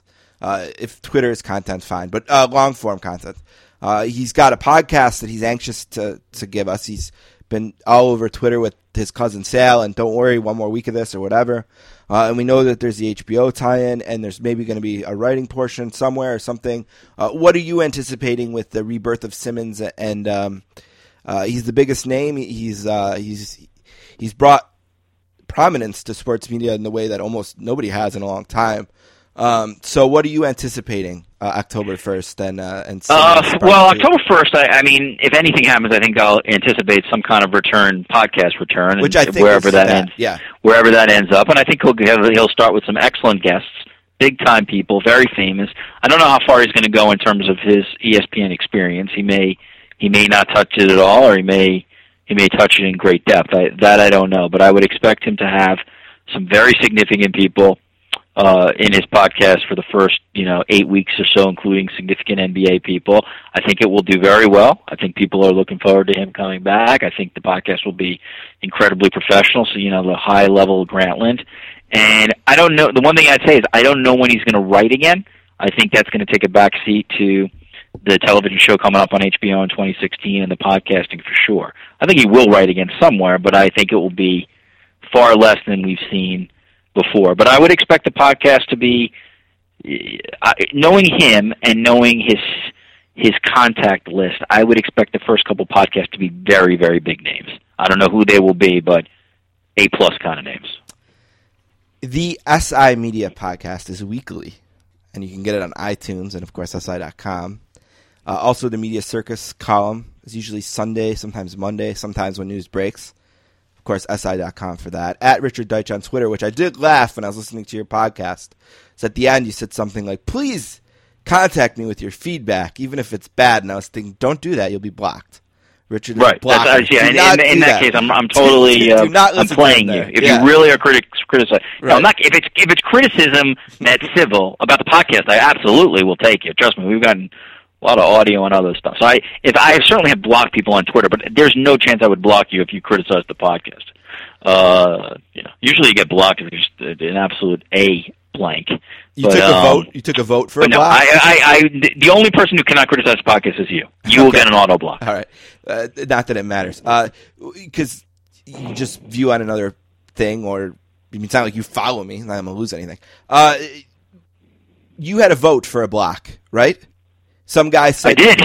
Yes. What was the result? I mean, I was. I, to be very honest with you, I sometimes do that. Yeah. I was never going to block the guy, but I think I actually think it's funny to put to put it out there to let let your followers make Yeah. the decision I on block. It's like Gladiator, basically, Yeah. with Joaquin Phoenix. You know, putting the thumb up or down. Yes, I laughed at that. That was funny. Uh, do you Did have you any- vote? Uh, no, but I thought he shouldn't be blocked. I Yeah, he was not. He he's, he continues on. I thought he was making a small joke. Yeah, Uh, he was. He was. do you have any questions for me? None. Absolutely zero. Uh, did you watch the uh, Republican debate? That's that's one question. I did watch much of it. Yes, probably. Ah, so you you know to be one of the 24 million people. That's interesting. Yeah. Well, and right now, who because you know it's my old hometown. Yeah. Right now, who is the number one uh, like local sports broadcaster? Now, I'm not talking about radio or anything, but like you know the one thing that Buffalo. Uh, you know, when I was there, they had longtime sports anchors. They didn't necessarily have break stories, but you know, people would watch them for sure. Is there some? Is there like one local channel that everybody watches for sports right now? no, I think the TV sports news is dead. It's dead. Yeah, it's a shame. I think you're probably right, which is just a bummer. So WGR and the Buffalo News sort of still Yes, set the conversation, and they're Uh, very polarizing. Very polarizing. Yeah, well, G- GR. Uh, what's interesting, um, GR seems to have become much more of a polarizing station uh, in the last like five, ten years when I was gone than it was when I was there. It's they've they've their their broadcasters are really much more kind of black and white than gray, uh, which must be a specific strategy. But it was not like that when I was in town. and it's surprising too, considering that they are now the home of both teams. You'd think maybe that would be the time they take a step back. But I will say they have two shows which are very much commercials for the teams. Uh, there's a morning show by Kevin Sylvester and Andrew Peters about hockey. It's a total fluff spot for the Sabres. And then, although it's pretty decent, the John Murphy show at night is also similar. Uh, very, Yeah, very, well, very, is, he, is Murphy still employed by the Bills as an announcer? Yeah, yeah, oh yeah, he's the he's the radio broadcaster. Yeah, I feel I've done that show once, but yeah, and I like I like John Murphy. He's always a good It's a guy good to me show. It's- it's when not I was bad. in town, but that's a very he. There's no way that that guy's criticizing the Bills. No. not not on a significant level. But the morning show there, they'll go all out. Uh, and the Bulldog, absolutely. Uh, is very smart, pretty good. Uh, and Tim Graham and Mike Harrington are awesome. Mike Harrington is going to start doing the Inside the NHL column that Jim Kelly made famous. Uh, uh, uh, Bucky Gleason did it for a bit, and then now uh, Harrington is doing it this year. Yeah, well, listen, I know I know Mike since I was 19 years old. Yeah, so, um, But he had a working battle. at the news, and he's. I, I'll say this about Mike: he takes Twitter. I, people think I take Twitter too seriously. He takes it too seriously, but he can be amusing when you know he's getting waves and waves of crazy Sabre fans going at him. and he went against them all year, and he, he Correct, because he was a uh, Anti-tank. He was don't he was a don't tank Yep. Guy, uh, which I, I was not. I was. They absolutely at a certain point should have should have tried to tank, and it worked out. So yeah, I give him credit. He Yeah. he was steadfast in his beliefs on that. and he came on. My, I do I do think though, you know, five years from now, when Jack Eichel is one of the best players in hockey, I think Sabre fans will look back on that season as a huge success. Yeah, and he came on my show in November, and we debated it for 35 minutes, and um, he was he was unbelievable. It was, it was great. Yeah, Harrington's a, he's a guy. I mean, listen, you know, I, I no one in town is always going to love sports writers as sort of part of the course, but he care, Mike Harrington cares about journalism, cares about the right things. I can I can promise you that. Can I say one thing to you about the debate before we hang up? Because you brought it up. Yeah, if you Yeah. can do it in one twenty seconds, yes. Yeah. Look, at I lean right. Socially, I'm moderate, if not liberal. Social issues, I'm almost like the rest of the country. I'm not religious, uh, so I get bummed. I I, I'm turned off to the li- religious right. So I'm somewhere Okay. between the religious right and the mid, in the in the medium is where I stand, um, and I just I just can't I just can't even understand what is happening. This whole 2016 election is like.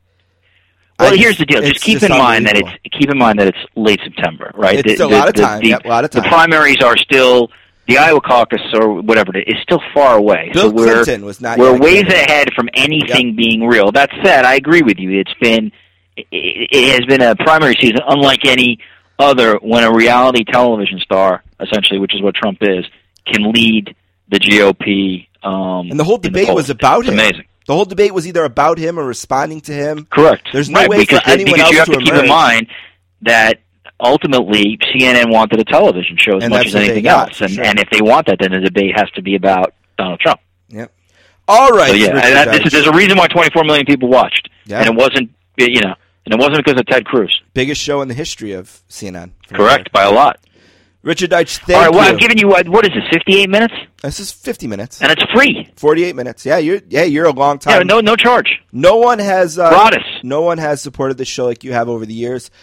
Uh, No doubt. and that's been a, a huge plus. But we're also very much tied to you. I know you're not tied to us because Yeah, without yeah, that's correct. star. Without me, there is you, you, don't- you don't get that font of SI people, which has helped you then get other famous people. right? You weren't the first SI guy, but No, I, I know that. I'm, Right. I, but I, I waved the drum for you before. Yeah, I- no. who's the first guy? Wertheim. uh, Wertheim. Uh, was it P- Wertheim? Yes, Wertheim was. No, Yeah, you I think no, he is. Wertheim's no, a great you, guy. You He's- were before. Might be my Wertheim. favorite. Might be my favorite guy at SI. You told me to get Wertheim, so he was after. Yeah, me. he's great. He's the, His the joke is- most the, the most important tennis writer in the, not just in the U.S. in the world. Joe Posnanski was first. Oh, well, was- that's a very good He was guess. still Actually, I didn't know that. then. Yeah, he was. Has he been on since? Yeah, two times. Okay, good, good. And he, we almost lost contact with him because Wertheim came on during the Paterno thing, and Oh, right. talked against him, and Yeah, I heard this. I heard Posnanski was pretty pissed. At yeah, that. he got real pissed. All right, Yeah, we will but, talk but you can't take that out on your your podcast. See, that's what a good podcast is. That's why you ask ask good questions and you get that's good content. Ask people Right. that stuff. Yeah, he was just on uh, promoting his last book, the golf book. He was good. He's a good guy. Got a really great assistant too. Real helpful. Excellent. Jennifer. All right, Richard. Have fun with the twins and enjoy the Thank city. you. Good luck. Good luck to the Bills this weekend. Ugh, all right, we'll talk soon. All right, see. ya. It's time for a new segment we've created called Five on Fantasy. With the first pick, Adrian Peterson, Drew Brees, Steven Jackson, Miles Austin, Leonlet Ocho Cinco. TJ Houshmandzadeh. I once tricked my brother Greg into picking Roy Williams about nine rounds after he had actually been selected. I don't care. I'm just trying to win me a fantasy football league. All right, I want to thank Richard Deitsch for being on the podcast. It's always great to have uh, RD, RD, in the yeah. building. All right, uh, the book club needs a break because I'm sick of reading. Uh, so Yeah, me too. Yeah, yeah, Don is as well. Uh, so at least for today, uh, we're going to do five on fantasy, and what we're going to do today, two weeks in, there's a lot of teams, including a couple of mine, that are zero and two. Uh, maybe some teams that are one and one, uh, and maybe even there's a, maybe there's a few teams that are two and zero, but uh, it's a it's a thin two and zero. Uh, maybe they just Sure, got yeah. lucky to uh, play against some really shitty teams in their league. Uh, but what we're going to do today is talk about guys that might be screwing you and if you should panic or not. And also, we're going to throw in some guys that might be the reason you're 2 and 0 and uh, warn you if maybe they're not going to be. Like, if you're 2 and 0 because uh, DeAngelo Williams is just Yeah. kicking ass, uh, you might want to be worried. My, my my brother's team in my league has had the weekly prize both Right. times. I looked at his roster. I'm like, how? But he had DeAngelo Williams. Yeah. And he's got a good roster, but and not as Patriots good as. Yeah, yeah. got Edelman or one of them, I Right. think. And- all right, well, nobody knows about that. team Sure, right. That guy. So let's. Uh, you can start. Who do you got? All right, the guy I started, the first guy that came to my head when you said to think of a guy, and we're going to discuss their outlooks or whatever, is Andrew Luck. Right, Uh, a lot of guys picked him with their first pick, maybe. Sure, yeah, especially in any sort of uh, non-redraft league, any sort of keeper league, he was an early pick. So, what do you think? Is this for real? I think Andrew Luck is great. I think he's super talented. Uh, I think he's uh, a really good player in the league, and I think that he will figure it out. I will be. F- I would be fine Uh, and I would absolutely be buying low if someone wanted to bail on the Andrew Luck pick. Yeah, I don't know if you want me to give my thoughts Yeah, on my ahead. own picks, Yeah, but sure. totally agree. He played arguably two of the best defenses in the league. This is the best. Go get him if an Andrew Luck owner is panicking. Uh, so number one on my list along the same uh, lines was Drew Brees. Hmm. Uh, maybe you didn't pick him as early as you picked Luck, but you probably picked him and maybe didn't back him up. You know, you figured that'd be your guy and you'd roll with him. Uh, so go ahead, Don. What would you do? Now, of course, he's injured right now. Yeah, that's the So toughest you, thing. you have to have another guy. It, it'd be really easy for somebody to say like we were right. Drew Brees has had a bad offseason or this was what we predicted in the offseason, but it's kind of based on injury and he maybe didn't have a Drew Brees like monster game week 1, but I think if you have him you have to hold him. I would back him up obviously this week because of the in- injury if, if he doesn't play, but I think you almost kind of have to roll with them. That said, I mean, the reason I never take quarterbacks early is because there's a ton of them. I Yeah. mean, where was Carson Palmer drafted this year? Where was maybe not at all. uh, right? I mean, Maybe. even Colin Kaepernick. I know didn't get drafted in a lot of leagues, but he's proven, as, even if it's garbage time, to be a reliable fantasy guy through two weeks. So I'm holding Brees, but I'm picking up a backup, and that's that's kind of easy to say because of the injury. No problems with anything there. My uh, next guy I wanted to throw out was Jeremy Hill. Uh, he might not be the first running back that comes to mind that struggled. There's a few others, and I'm sure they'll come up. But my thing with Jeremy Hill is, wow, his coach threw him under the bus on Sunday and said that he fumbled in a big spot. That's not part of his game. They're not going to let that be part of his game. And then they put Gio Bernard on the field, and he tore it it up. Yeah. So, and remember last year, there was a spot where Gio Bernard came off. They put Hill in. Hill tore it up, and Bernard just couldn't get back on. Yeah, Jeremy Hill. Are you worried at all if you're a Jeremy Hill owner? Yes. Jeremy Hill's a guy that I, I liked in the preseason, and uh, I wouldn't have backed off because of Gio Bernard. But I think even if Hill bounces back, I mean, Bernard's good enough where he's going to get carries. And that was probably going to be the case anyway. But, I mean, if the coach is going to do what. Uh, what other coaches are known to do, like uh, Belichick or something? Ride a hot hand. Yeah, ride a hot hand. And that or- might be what they did last year that made Hill a star. yeah, probably. So I'd be a little worried, not based on talent, but based on the coach. All right, my next one. Uh, this kind of piggybacks off yours, but I think, I mean, Brandin Cooks. He's healthy. Uh, Brees is not. Are you worried about Cooks? Cooks wouldn't even be on the list if that Brees pass didn't fall short, right? That one where I told you he was a bad throw away from catching Sure. a 70 yard TD for a touchdown. Here's what I'd say about Cooks he's the best guy they had. Yep. And even if Brees doesn't play a game or two, whoever does, a big part of the game plan is for that guy to get Brandon Cooks the ball. And Cooks' stat lines have been they're almost identical, right? It's something like five catches for 50, 60 He's been yards, much better in like that. PPRs. I mean, if he's in a P- if he's a PPR guy, he's getting you about ten a week. That's not first wide receiver's number, Right. But that's uh, startable. Yeah, I think maybe if people are panicking a little bit, it's because you expected him to maybe break one of those. And I think he's still. I'd be patient with him. okay. I think he's a very, think- very talented. I think I agree. I think you have to be. I mean, I don't think there's any reason to sell him at this point. Well, now here's a guy that you could be very worried about, and I picked him first overall in the league, and not first overall, but my first round pick. And man, do I wish I didn't. And that's C.J. Anderson. Uh, he is averaging one yard carry so far, uh, and just something isn't clicking. Now, I've heard a few people say, you know, uh, Ronnie Hillman's look like the better guy. I, I guess. I mean, but You know what? I, I he's not lighting the world on fire there either. I drafted Ronnie William or Ronnie Hillman based on any the thought. Probably the thought with C.J. Anderson being so high is any running back running with Peyton Manning is going to get favorable situations, and that just hasn't been the case. That said, I straight up dropped Ronnie Hillman for Karlos Williams because I don't I. I don't know. I don't see Hillman as being any more talented than C.J. Anderson, and if C.J. Anderson's going to struggle, I don't have any reason to believe that Hillman would take so, over. so if Anderson's the guy or your guy, what are you what are you doing? I, I think you got to hang on to him. I think Uh, you hope he's this year's Eddie Lacy. Uh, I don't know if you remember last year, but. Eddie Lacy just had nothing the first few weeks. Right. I mean, he had nothing. He was, I think, like thirtieth at his position after three weeks. Mm-hmm. Um, and this might be the case as well. Uh, that he's just off to a slow start.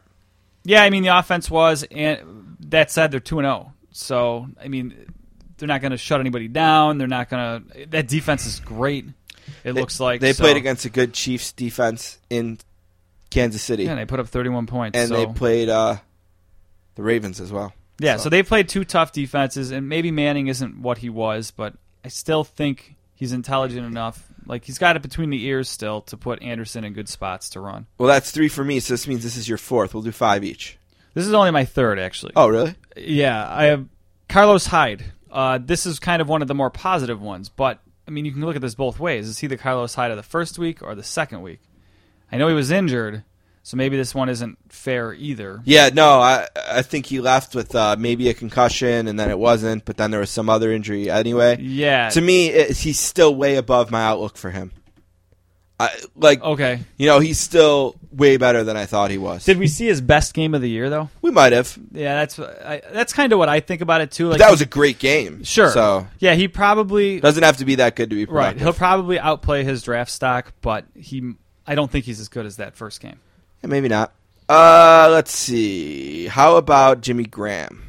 Uh, I really want to talk a bit about him, but I'll give you a chance first. What do you think about Jimmy Graham? I'm a little bit One nervous. touchdown, had one catch for 11 yards last week. I have him in a league, and I obviously could have taken him or Travis Kelce, and Kelce's hurt, but it's kind of like he's getting more touches, and I mean Jimmy Graham is probably going to be the best touchdown threat, and maybe the best red zone threat in the league still, but boy, that offense just isn't going at all. And I mean, I liked Russell Wilson a lot. Uh, maybe not fantasy wise, but just as a guy that can keep defenses honest. And Marshawn Lynch is there, and Lynch has done nothing. So I'm a little bit worried about him.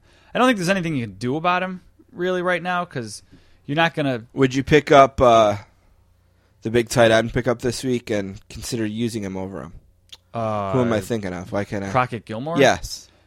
No, he's got to show me it again, at, Okay. at least a few times. Uh, But the one thing, when I, especially in a PPR league, and all my leagues happen to be PPR, so I should say I'm coming from that angle more than anything.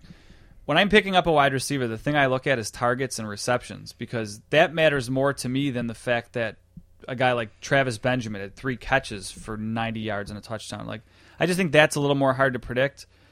Um, if Gilmore keeps getting five, six catches a game, whatever it is, then yeah, maybe you think about it. I, you got to figure if Lynch isn't going, they're going to try to get Graham more involved. He's the best player on the offense, so I think they have to. Here's the only thing I'll say about Graham is that I know he's a sensitive kid. Yep.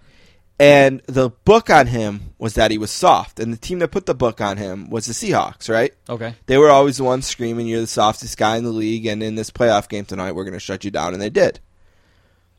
And the thing is, is he's a really sensitive guy. He was a kid who was abandoned when he was a kid. You know, he had a tough life starting out. He hasn't played a lot of football. He's green. He had a quarterback and a coach who took care of him, mm-hmm. who looked after him, who focused on him. Right? And he was really hurt that then they didn't want to pay him. Like he thought he needed to be paid. And going to Seattle was probably very difficult for him in the sense that he probably had a really lot of anger and resentment towards some of the guys in that locker room. Um, but it's going to just take him a little bit of time uh, to be feel like he's appreciated and to play his best. And um, I would be patient with him, but I would be I would know that this is a sensitive guy who's used to being the guy that the whole offense revolves around. Uh, and maybe that's not the case in Seattle. Uh, He's got to get more than last game. He had two targets. yeah, they need to That's- do they need to do more, and they need to make a point to do more. Marshawn or- Lynch had six. Right, yeah. comparison. needs to do more. All right. Um, Give me one more, and then I'll give you one more. All right, the guy I think that's interesting for you because I know we were both kind of high on the preseason hype and all that. Uh, Ameer Abdullah, he's looks good. He's just not being given the ball really. Look at he was great week one, right? Sure, Everyone was pumped about him week one. Yep. Week two, the team sucked. The team stunk it out. He only had, what six carries for nine yards. Well, that was still the most carries anyone got. So it's not like Joique Bell had thirty carries for 170 yards and taught him a lesson. yeah, that's true. I didn't even realize that. They sucked that day. Yeah, Everyone on the team sucked. Stafford, who apparently was hurt, he sucked. Right? Did Tate do anything? I don't think so. I know Calvin Johnson Well, he caught a touchdown. Did it stand? I, I don't. I don't remember. He did catch what Calvin Johnson had a nice stat line, especially if you're in PPR. He ended up with ten catches, only 83 yards, so it's not a very Calvin Johnson like game, but and a TD. But Yeah, no, I, I just think, look at that's a classic. Hey, he's already probably done more than you thought, and because he did so much that first week, expectations were high the second, and unfortunately, the team they laid an egg. all right, I had two more. Uh, you don't have to get into them as much, but I'm just curious. These are my guys that are very positive about. Just you could just say if you believe in them or not. Yeah. Dion Lewis, Tyrod Taylor. Do you believe in those two guys? Uh, Lewis, uh, not as much. He's worth a spot, but be careful because they're so fickle when it comes to running backs. And I think they played a couple teams that they thought the best thing to do was not run. Right, like Right. you know, like if the, if it's going to be a Blount game, it's going to be because they're going to decide to pound on a team, mm-hmm. and I just don't think think that that's the way you attack the Bills, or Right, The Steelers, sure, you know? right. And Blount wasn't there the first week anyway. Uh, but be careful with him. And the other guy, Taylor, um, man, his yards per completion is so low, yeah. so low. See, and I think I talked about that during the first segment. I think that's a Bills thing. They need to. I, I think they can air it out with him. They've got the speed on the field. I don't think they will. I think yeah, I don't think gonna, they will either, but I think they should. I don't think his numbers will be there for you. There's value in his rushing, Yeah, 40 yards a game. yeah, but um, he's probably outside of a top twelve quarterback for me. Now, if you got one of these guys that's hurt, Yeah, there's a lot of injuries. so yeah, that's what makes him more interesting. He might be a good guy to pick up and plug in for a bit, but I don't think he's a long term top twelve. Okay. Uh, the other guys I had on my list that you can comment on real quick were Justin Forsett, AJ Green, and T.Y. Hilton. I never liked him before. Uh, this wasn't my thought. I think I heard it probably on the Fantasy Focus podcast, but it's kind of the way I think. I don't like guys coming off career years because I think you got to buy high on them, and I don't like guys that he's a veteran. We're, we're talking about Forsett, right? Because Yeah, yeah, I'm talking about three Forsett. Yeah, Sorry, okay.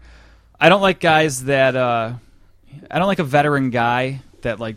Right, never like, did nothing, did year. something, and- right, right. So I was not that high on Forsett to begin with. I think somebody there A lot of guys there to vulture him, has too. to be Yeah. good. So maybe if one of them kind of breaks away, like Taliaferro, or they got some other guy too. I can't remember his name, but I think they might be good. But I, I, I wasn't buying into Forsett. Who are the other ones now? Uh, AJ Green and T.Y. Hilton, two wide receivers. You worried about them at all? Both way down on the list, total points so far. Uh, not worried about AJ Green. Hilton's injury. Has but- slowed him. yeah. And Revis Island. You know what, Hilton? I well, yeah, that too. But I, I'd be a, a tiny. Long term, I like Hilton still. He's got a same reason we talked about Luck. I think Luck's awesome, and he's the best receiver on that team from the, to catch balls from that quarterback. Uh, and I think AJ Green's fine. All right, I'm cutting it. Let's take a break and come back with uh, SL Price.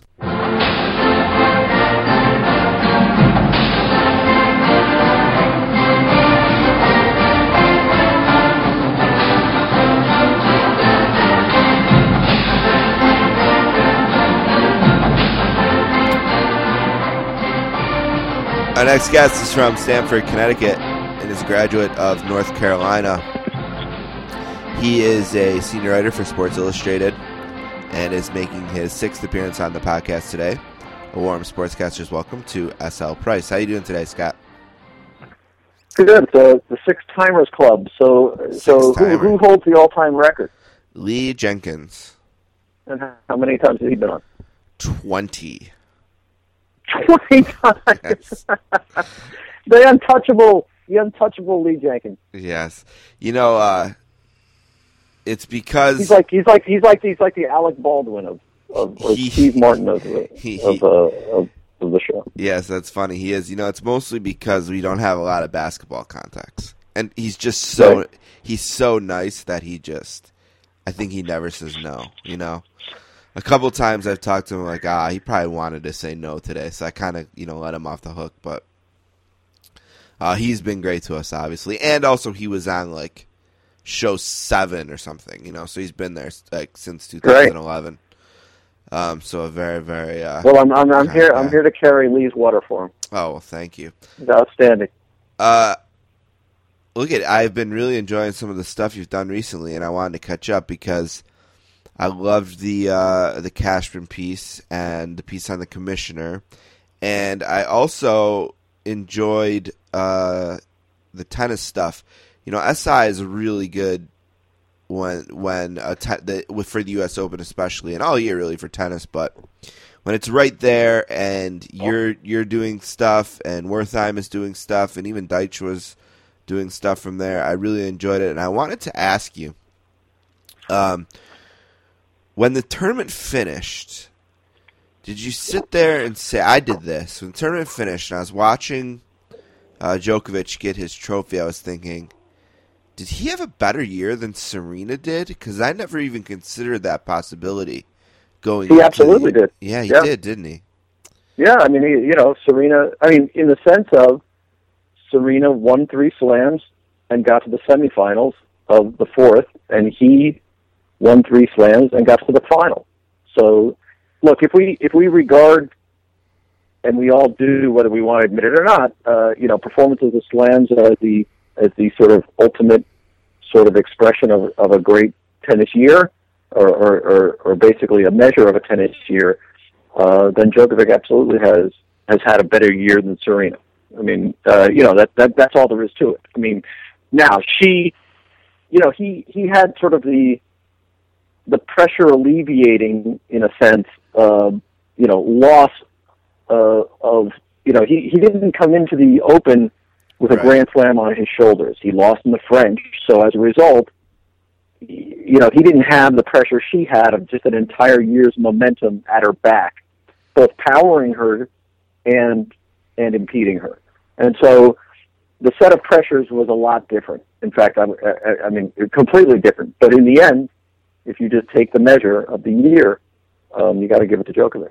And that that doesn't mean she hasn't had, hasn't had an insanely good year. It's just it's just if you take it by that, and and also uh, you know you've got to take into account the the competition level. Uh, you know, Djokovic is clearly messing with with a field that's uh, you know got some historically significant players to say the least, and um, and Serena is not, at least for the moment. And that's not her fault, but that's the way it is. You know, going into the tournament, I was thinking a lot about the SI Sports Person of the Year award, and I know that uh, Richard Deitsch has said quite a bit that Serena was his choice regardless of what happened. I had him on, or just talked to him on Friday, and forgot to ask him about this. But Right. I know for me, it was kind of like I really feel like the horse should win it, just because I assume he's eligible. uh, I just felt like that. Not a not a very good interview though. No, not he. He's not going to translate. And, well. and and by the way, and by the way, let, let's let's let's let's just put one other element into this. The horse couldn't give a a rat's ass if he won Sportsman or not. No. and, and and nor does the horse feel pressure. I honestly believe that the horse is out running. You know, he doesn't know about hype and the human pressure and everything else. So again, I'm not taking anything away from the achievement, but uh, I don't know. Right. maybe, maybe maybe he gets the barnyard you know award because all the animals talk about him, but you know the horse just couldn't care less if he gets sportsman or not, and doesn't understand what the hell all the uh, uh, all the excitement's about. I know. mean, it's, you know, yeah, I know it's a little silly, and I also it's not silly. It's not silly because uh, believe me, I mean, it, it comes up all the time. I, it, the horse has done something extraordinary, but um, you know, I I find it hard to I find it hard to get there. Uh, that's that's just me, and of course, I'm I'm biased because I'm a tennis. You know, I I love tennis, and even if I say that you know Djokovic technically has had a better year than Serena, uh, I would argue that Serena's had a more significant year. Um, uh, for for a number of different reasons. But but anyway, that's you know we can argue this and and will till the cows come home, and and and and the cows will be talking, of course, about the horse. well, there's really How do you like that? How do you like that for a transition? that was wonderful. It's really down. Yeah. It's, I mean, as of right now, I'd assume that there's four really viable candidates: the horse, Spieth, and Mm-hmm. What, was the second one? Sorry. uh, Jordan Spieth, Yep. and the two tennis players. Uh, well, I, I I will say this: Spieth's only won only won two slams, right? Right. I mean, he he won two slams. His total was eight for the year. No, A- I know. a one, let's, a let's one, a two, let's and be a serious. four. No, nobody, nobody who's not a golf fan, just like nobody who's not a tennis fan, cares about anything but the slams. Right. So, so I, I would say that. I mean, again, this is me, okay? As Yeah. opposed No, to yeah. you know, The people. Why I'm, I'm, not making asking the you. decision. I'm asking you. Um, so yeah, Yeah, yeah, it's me. I, I, I say that three trumps two, just because we're a numbers-based society and it's all about wins and so on and so forth. And you also don't, you know, I, I, I think you have to think about the women's soccer team also. that's a very good point. That's a very very good point. They're absolutely. I, on the other hand, I would argue, I would argue that women's soccer came and went.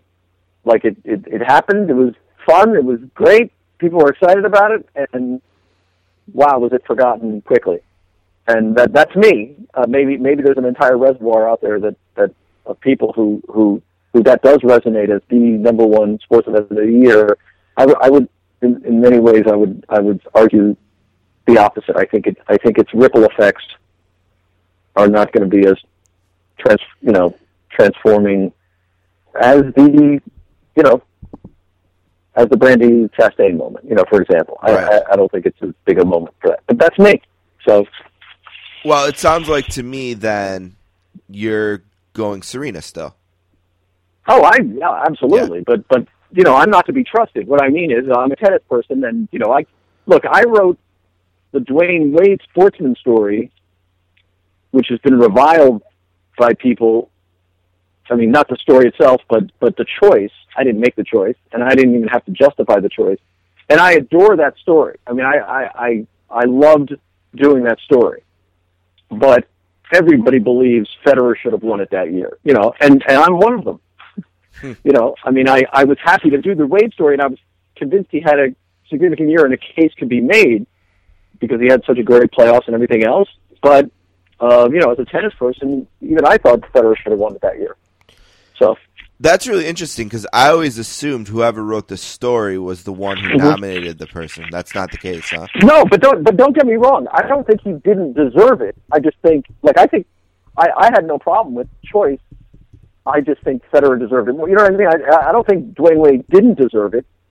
I think he had uh, it's sort of like he had Bumgarner type performance, and Bumgarner won it last year, and nobody seemed to have a problem with that. Do you know what I mean? Right, Like, yeah. like uh, so Bumgarner won it with a spectacular performance in the postseason, essentially, and that's why Dwyane Wade won it. So, and nobody, nobody's, you know, was weeping and gnashing about Bumgarner, and rightfully so. So I think Dwyane Wade was a perfectly legit pick, far more than people gave it credit for. But because I sort of dwell in the in the the benighted bailiwick of tennis, which sort of doesn't really get quite the due it deserves, I feel, uh, in terms of coverage or whatever. Um, you know, I'm I'm I'm I lean toward Federer. You know, you could have given it to Federer three different times and been right. Right, and he hasn't won it. I'm. I just looked real quick. I No. don't, I don't think he's won No, it. he has so, not won yeah. it. No, he's not one. I'm trying I, I could. You didn't need to look it up. I could have told you. Right. I was um I was curious. One, I wanted to see if the '99 women's soccer team won, and they did. And I was also curious when was the last time a tennis player won, and I believe yeah, 1982 for Arthur Ashe. Eighty-two. I Yeah. think it was ninety-two. Uh oh yes, 92, of course. Yeah. I uh, have bad eyes apparently. No, no, Yes. that's okay. He It's- won in between it was, It was sort of a career. It was sort of a career, you know, career award. And by the way, and by the way, I think you could give it to Federer any year. Right. Uh, you know, and and even this. You know, I, I mean, obviously there are other tennis players. I think you should get it this year. But it, I mean, you can make a case for Federer as a career award anytime. The way he's handled himself, the way he does handle himself, and the devotion of his fans, and, and make a case for him to be Sportsman of the Year. That I, I, would- would argue that at least in the sort of basic definition of sportsman, you'd be hard hard put to find somebody who who more fits the bill. This guy has accepted not winning and keeps coming back to the game just because he loves it. Um, yeah, but I, I, again, we're you're, you're talking to a a tennisophile, so uh, you know it's it's. Um, I'm, I'm not again. I'm not to be trusted. Derek Jeter won in 2009. I kind of thought that Mariano Rivera should have won in 2012. I don't think Brian Cashman is going to win this year. Uh, but I don't. I, I, yeah, I don't think he's going to win. no, but you did uh, write one of my favorite magazine pieces of the year on Cashman, and I wanted to talk to you a little bit about it. Um, I'm always really curious about Cashman because you always feel like he's kind of the guy that gets thrown out to the wolves, sort of. But Uh-huh. you never really feel like he had the final say. It, it's not quite that way as much anymore, but certainly when George Steinbrenner was around and um, And, and and your instinct is correct. yeah, Early on, that is correct. He did, he he he did not have full control uh, of the situation, or as much as a GM has. I mean, you know, and and by the way, very few GMs, um, including Gene Michael, uh, except when uh, Steinbrenner was banned from the game, uh, had control of the Yankees and, and, and, and, and have as much control over the teams as we like to think they do. What I mean to say is, you know, ownership, you know, you, they still have to go to ownership and say, you know, for a big signing. I mean, it's not like they, you know, even Theo, you know, I mean, you know, even Fabian. Um, there are other factors. Now, some some GMs have a have a freer and stronger hand than others, but there are other factors involved. It's just that in New York, especially under Steinbrenner, all those factors were exaggerated to a dramatic and sometimes an insane uh, degree under Steinbrenner. Right, and and I remember a few specific moves, maybe the Randy Johnson one, um, uh, that kind of sticks out, and and one I think I've heard in the past that maybe uh, the was- first Randy Johnson move or the second one? Because he because he right. I he think stood in the way at the first one and ended Yeah, up that- being right. And and he, and, Right. he and he withstood pressure from Steinbrenner and everybody else to get Randy Johnson and and and and not only to get Randy Johnson but then B to make sure Cleveland didn't get Randy Johnson. And you know, so he was he sort of was the hero of the moment when he stood his ground and and actually they you know Cleveland didn't get him. And so so so yeah. But go ahead, sorry. Uh, No, I- I was just saying. I think it all makes him very interesting in the sense that, you know, he's always got to be the face of all the moves. You never really know, and like I said, especially in the um, in the the George Steinbrenner era, you ever never really knew if he believed what he said or if he was out there saying the company line. And yet, Well, here's the thing. Here's the thing, Stephen. I I, I got to tell you, my animating principle. I mean, I've I've been intrigued by Cashman for a couple of years. I mean, as a story subject, and and part of it is, and, and again, this isn't a diss, this isn't a diss in any way on the New York media, um, because they're day in and day out. They cover the Yankees, you know, nonstop, and not only do they cover the Yankees, they cover what people care about, you know, most of all, which are the players. And the weird thing about Cashman is, in his first of all, he sort of was considered early on, I think, sort of a tool in the sense of, you know, uh, you, you know, he he inherited this incredible dynasty, you know, right in the midst of it, um, and they won three titles. So nobody sort of gave him his props, and and and I will tell you that in some ways, you know, early on, you know, Steinbrenner didn't give him enough responsibility. You know, didn't give him as much responsibility as other GMs might have, or, or was interfering, or so on and so forth. So, so, so people kind of like, you know, I, I think writers sort of didn't really find him that as intriguing as he might be because he wasn't Theo in Boston. He, he clearly was under the thumb. But then he, then he, and then he, they they win, you know, their last title, um, you know, in, in 09. oh nine, yep. And that and that and that was seen as well. They spent four hundred million dollars. Of course, they're going to win. They're the Yankees, and so you know he's he's never quite gotten it through. And the other thing is, it's impossible to say uh, exactly. You know, for the most part, for people, um, it, it, it's hard to see what he did and what Steinbrenner did. And, you know, he he obviously came out. Uh, Soriano just you know a couple years ago and said oh, I was against this deal, you know, and, and they signed Soriano. I mean, it's it's it, it's so because of the Yankiness of the story and and of the front office and of the the rivalry between Tampa and New York and the, the scouting department and the GM and the front office, all that stuff has so obscured what he does well that that it's a story that well there's there's something there's got to be something else better to write about or more interesting people to write about because I got to tell you that the thing that struck me in doing my research is just how little had been written about him. hmm And uh, you know, New York Magazine did a superb piece on him um, uh, at one point, but but over the- uh, other than that, it's just I I mean here was a guy who's you know essentially the second longest tenured GM in Yankee history, and I thought, man, I, I don't even know anything about this guy, and if nothing else, there's got to be a ton of great stories because it's New York and the Bronx and, and everything else. So um, that's that's where I came from with it. It's just, I mean, I I, I just couldn't believe that as sort of the the face of of the of the biggest sports franchise arguably in the world, um, and the most sort of consistent piece in the last 17, 18 years, um, we, we knew so little about him. Yeah, and you mentioned in the So piece, you mentioned in the piece too how he's uh you know as a the team. Well, he's been there five ninety four winning percentage, four World Series championships, six pennants, Yeah.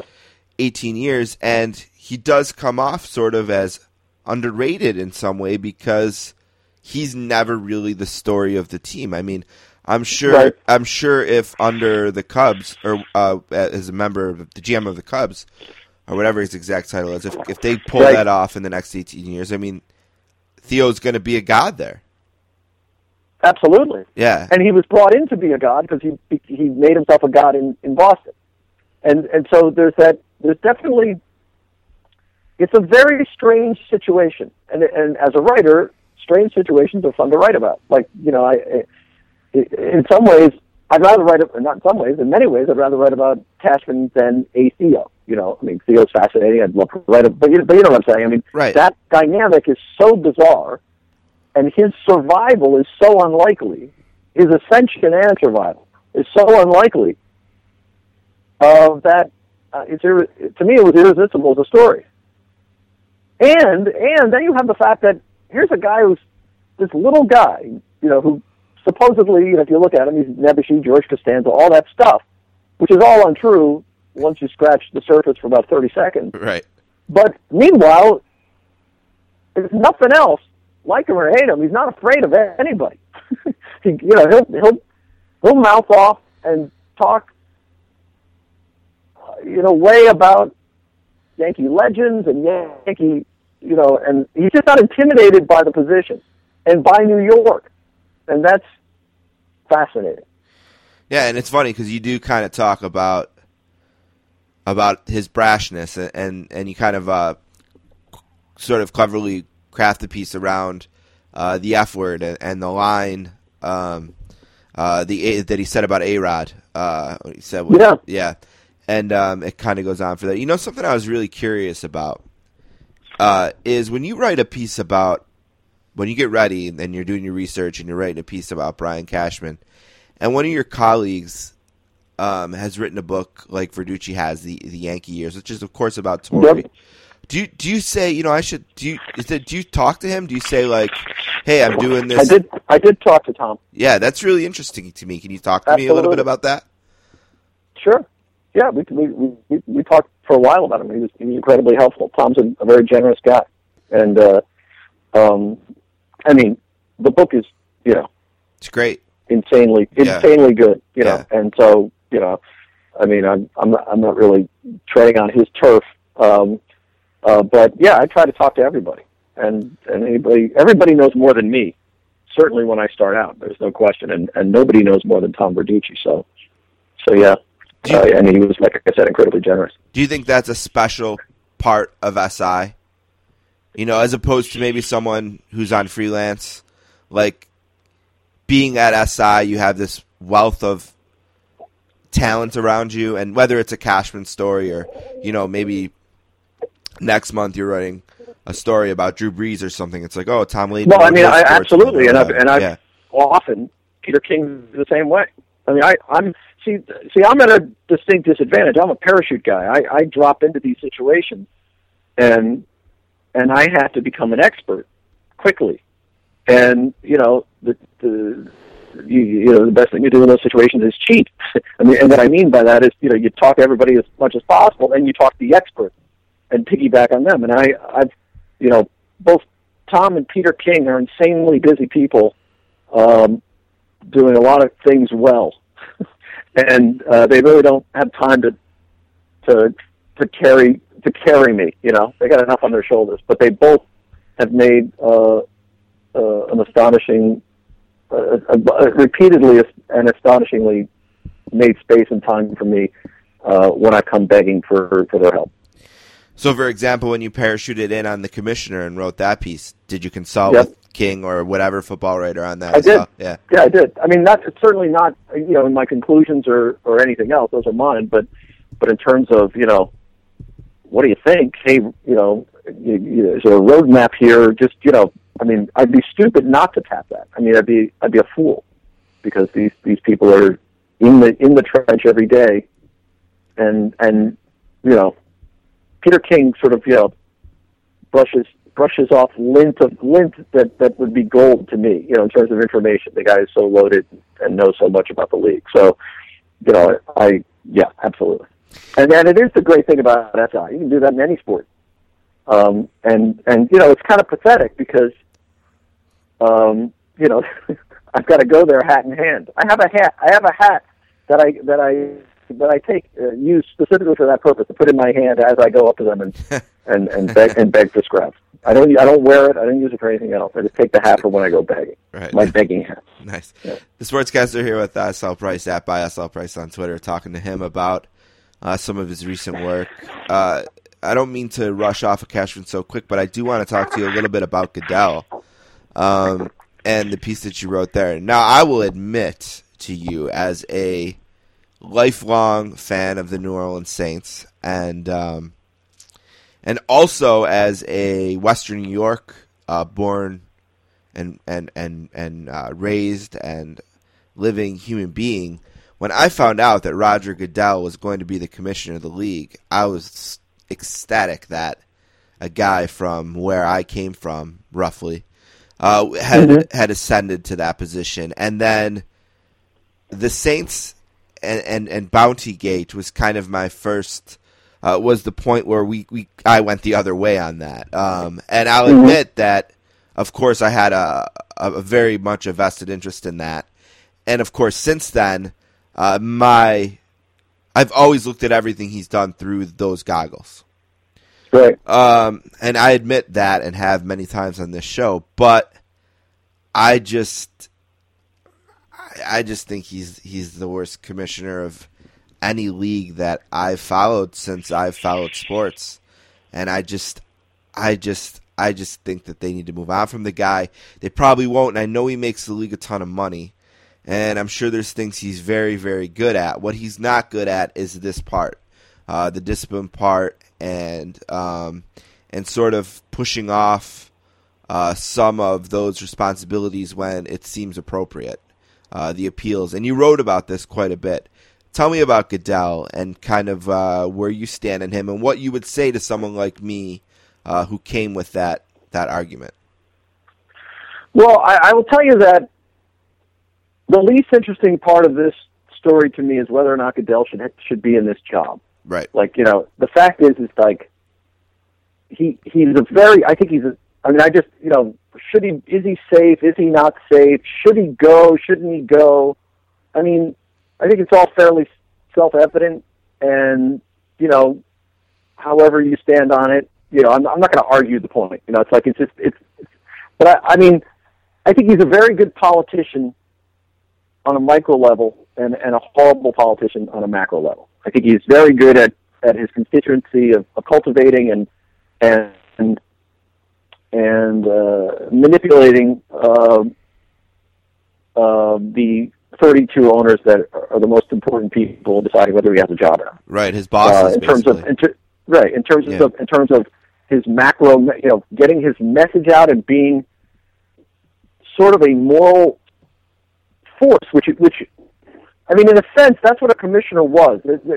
The, commissionership in America, and I mean this as you know the broadest base, meaning all the sports or whatever. The idea of a commissioner, sports commissioner, whether we whether it was really written down as such, became sort of this weird secular pope, and and essentially was somebody who wasn't just you know deciding on balls and strikes, but but really was was was for good or for ill somebody who was seen as somewhat of a moral arbiter, um, and and as somebody you know in a, in a society that looks upon sports as well, it's a metaphor for life, and and this is uh, you know sports tells us more about ourselves than than almost anything else. You know that if you buy into those conceits, sports is a microcosm of America, then then the commissioners were this, you know, uh, were, as conceived and and really um, as sort of formulated by Kenesaw Mountain Landis, uh,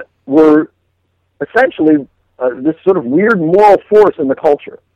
Um, and again, you know, people didn't like them and so on and so forth, but but they they seem to stand for something more than just, you know, hey, we got to make money. Well, Goodell, and I would argue that it started with Bud Selig more than anybody else, has sort of abdicated that role. They're they're clearly there to make money, and that's what it's about. Mm-hmm. And and so in when he comes to the fore and tries to, and he does it very poorly and tries only half-heartedly to say why it's important that he makes these disciplinary decisions, he almost always falls apart. You know, it's it's it, it's a terrible look. And you know, Ray Rice was horrible. Double Jep- double jeopardy.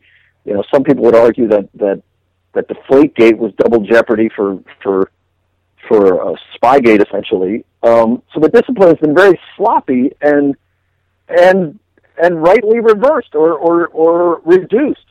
Um, so he's been slapped over and over, and of course, every time you get slapped, I mean, they don't understand this really, but but it does it does.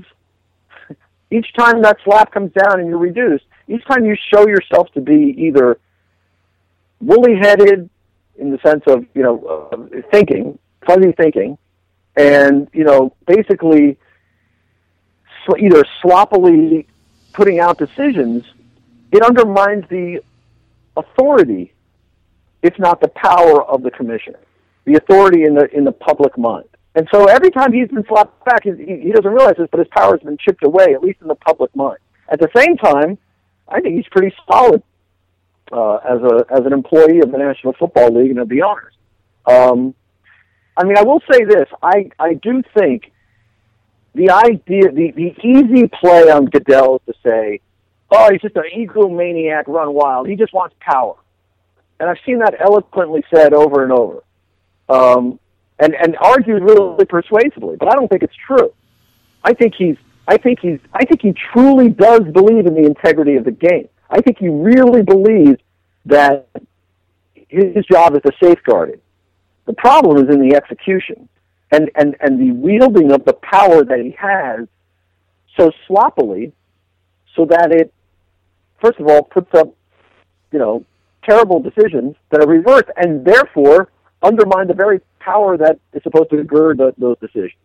And so, um, and I think he's getting uh, some bad advice from from his legal minds around him because he himself is not a lawyer, and I think it's shown when the decisions are reversed, Right. reduced. And a lot has been made about him being the only commissioner in the four major sports, I guess, that isn't a lawyer right now. But you know, I always think about Jonathan Vilma. And um, and Jonathan Vilma is a pretty seems like a pretty smart and um, and uh, he, he expresses himself pretty well. And he always talks about when he sat down face to face with the commissioner. Uh, the commissioner was talking about how he knew that the Saints had had a bounty on Warner in the division round and Favre in the in the um, championship game, but not Manning in the Super Bowl. And Vilma would ask him, "Why wouldn't if we were doing this? Why wouldn't we do it for the Super Bowl? Why did we stop? You don't think we wanted to hit Peyton Manning? You don't think that getting Peyton Manning off his spot or, or giving the uh, Right. the remember me shots what was important to us and that you know they he just never had an answer for that they just agreed to disagree and Vilma thought very strongly that at the expense of his and others with the Saints and Saints players reputation he felt it was okay to take the to make the measures as and it seems very transparent as a way to show that the league was on the right side of player safety um, and use that as a powerful piece in their litigation with concussions or whatever else. Well, look, I think I think also when it comes to Brady, I mean, someone put it to me in the league. You know, would you know? Would you?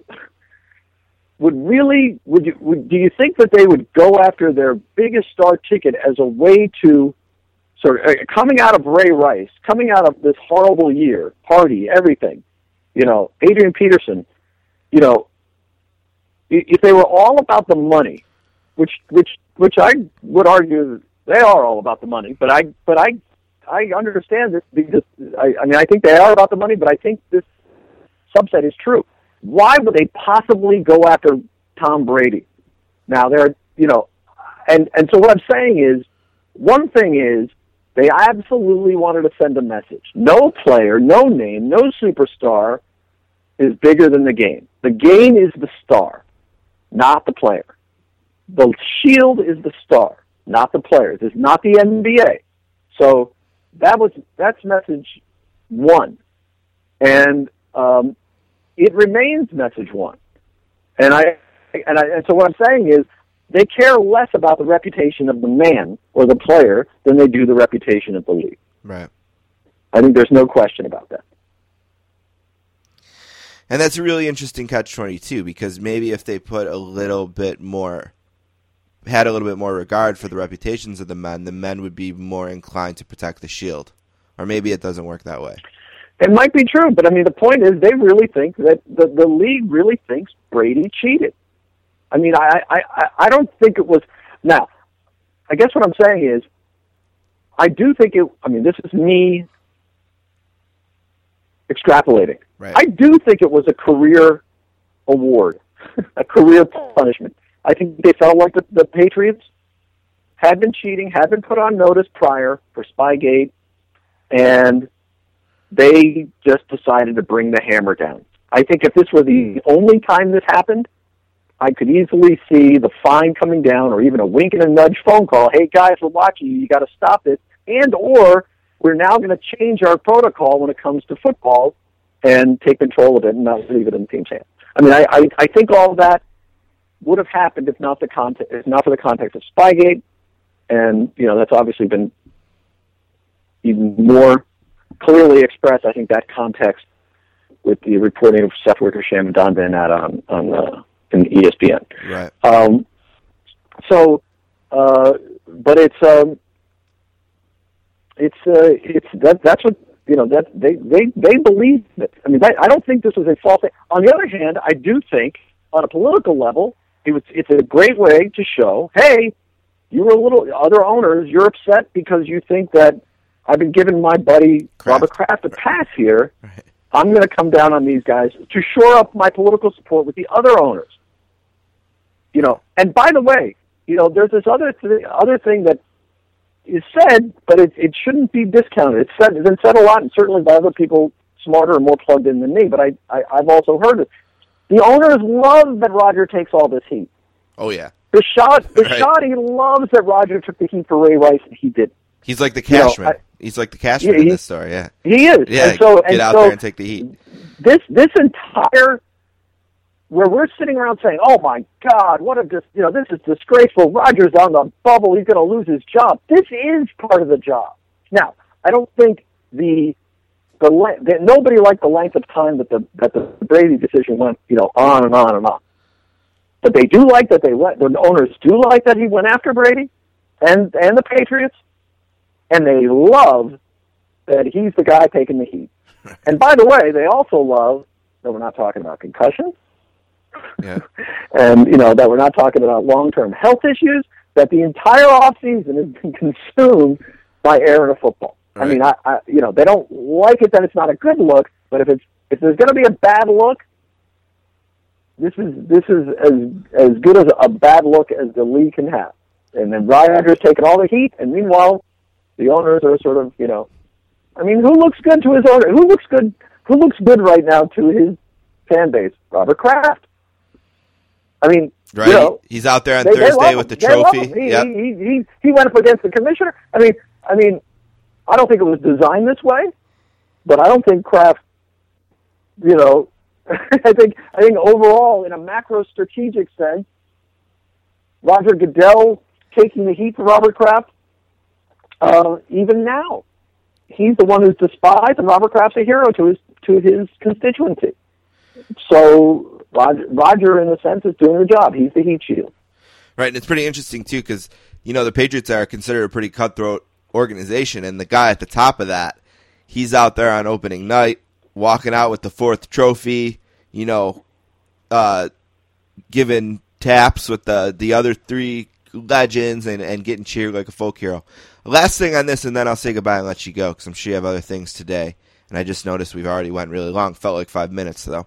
Um, did you think that when they got to pick their courtroom and they went there, and the judge was kind of beating them around quite a bit during the during the Yeah. proceedings, and he kept saying, you know, just resolve this, get to a compromise Settlement, yeah. settlement. Yeah.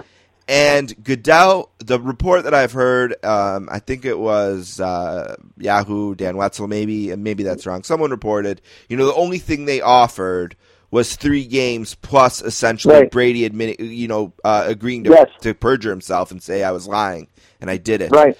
Do you think is that where where the arrogance reputation really comes off? That like he's just so he's so in need of is that where he gets the power rap because like even when it's so obvious they're getting their their ass kicked and he just won't even back down Well, let me just tell you something. See, I don't think they thought they were getting their ass kicked. they kicked. didn't that's I- amazing see what see what they thought was was that they thought that the judge because it because these decisions are so rare because collectively bargained decisions by an arbitrator on appeal are so rarely overturned they thought the judge was criticizing the NFL so harshly to push them toward a settlement because he didn't want to make a decision that would be overturned and they thought this is the NFL thought that they that that they were giving that the that the league was uh, the uh, Judge Berman was giving Brady false hope.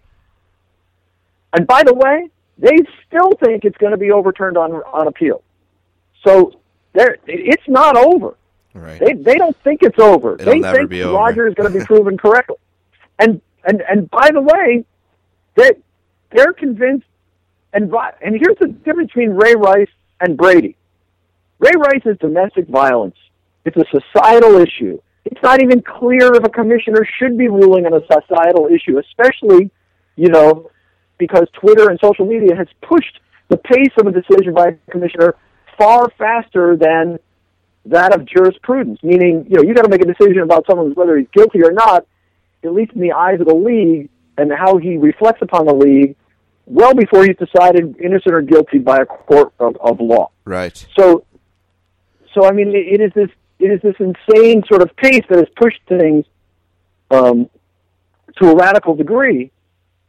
But you know, they they feel like um, that that that this is his job. I mean, and and Roger feels like this. Is, unlike domestic violence, this is the field of play. This is competitive advantage. This is Roger's wheelhouse. You know, you know what I'm saying? I mean, in the sense of I do contra- yep like Mhm. where, where it's unclear on domestic violence, even though we all know where we stand on domestic violence and and and maybe what what the policy should be. The commissioner, we we all know that the commissioner should rule on matters of integrity within within the, the his respected game, and so I'm telling you that he and people in the league are firmly convinced the Patriots cheated and must be punished for it else the integrity of the game is called into question, and then you've got real problems. You know, as a commissioner, if That's your right, game's yep. integrity is suddenly called into question, if people believe or are led to believe that maybe what's happening on the field isn't a fair field of play, so that's why they're going to the wall on this, which seems absurd because it's air. I understand, but it's it's where they're at and it's where they live, and and and that's why we're stuck with this seemingly for a couple more years until the appeal is heard. You know, whatever, however long that's going to go. Well, SL Price's piece on Roger Goodell and the one we talked about on Brian Cashman uh, can be found in the pages of Sports Illustrated and on SI.com, uh, as well on SI.com, real easily by searching SL Price, uh, Dwyane Wade, Sportsman of the Year. You can find that piece as well. I found it in a second while we were talking, uh, and I'm going to reread that later. You can also find him on Twitter, uh, mostly thanks to me, at by SL Price. Um, and uh, thank you so much for the time. I was joking about it being because of me on Twitter. I know that gets you mad. Uh, I was just joking and joking about that. You're enjoying it though, right? You're glad to be there. To be on Twitter, Yes, you're glad. You're enjoying it. glad, Yeah. enjoying. Yeah. I, I would say that's an overstatement. but you have to I would- you have to love when a piece like the Cashman piece, when everyone just loves it and everyone's tweeting about it and talking about it, how great it is. That's gotta you gotta like that, right? I mean, there's no question that now when I write a piece, on, when a piece is online as opposed to in the magazine, I get far more response to it. Right. It's But- easier to link and stuff. Yeah. Yeah, I mean, look, every, look. I, I mean, nobody who's human doesn't like it when someone likes what they do, especially if they care about what they do. I mean, that, that's all very nice, but um, you know, it's uh, it's uh, and it's and it's nice to get. Nice is the wrong word. I hate the word nice. It's good to get feedback, but um, yeah, the more I've been on Twitter, I, I wouldn't tell you that I I think it's a a great boon to society. I think it's a Well, it's not that. place. no. I think it's a great. I think it's a place that is, and as a, my friend Don Van Natta has said, it's a replacement for the newsroom. It's a place where where uh, media especially love to go, and and talk to each other, um, and and you know praise each other and everything else. And and you know I I I guess there's a place for that, but um, you know I, I I just think it takes a lot of time out of your out of your out of your work. To tell you the truth. Well, thank you so much for all the time today out of your work. It's probably more No, thank you. I appreciate that. Anything else you want to mention uh, about anything uh, in terms of plugs or anything I didn't? Uh, no, I think we're good. Thank you. Thank you so much for having me. Thank you. It was great as always. We'll uh, talk soon, hopefully. Great. Thank you. I got to catch up with Lee Jenkins. Sounds good. All right. Bye. See you soon.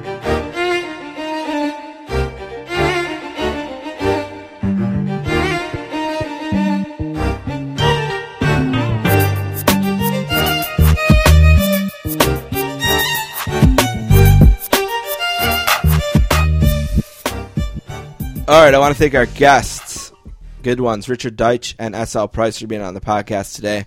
I want to thank all our guests, including last week's guests, Ty Shelter and Dan Wilkin.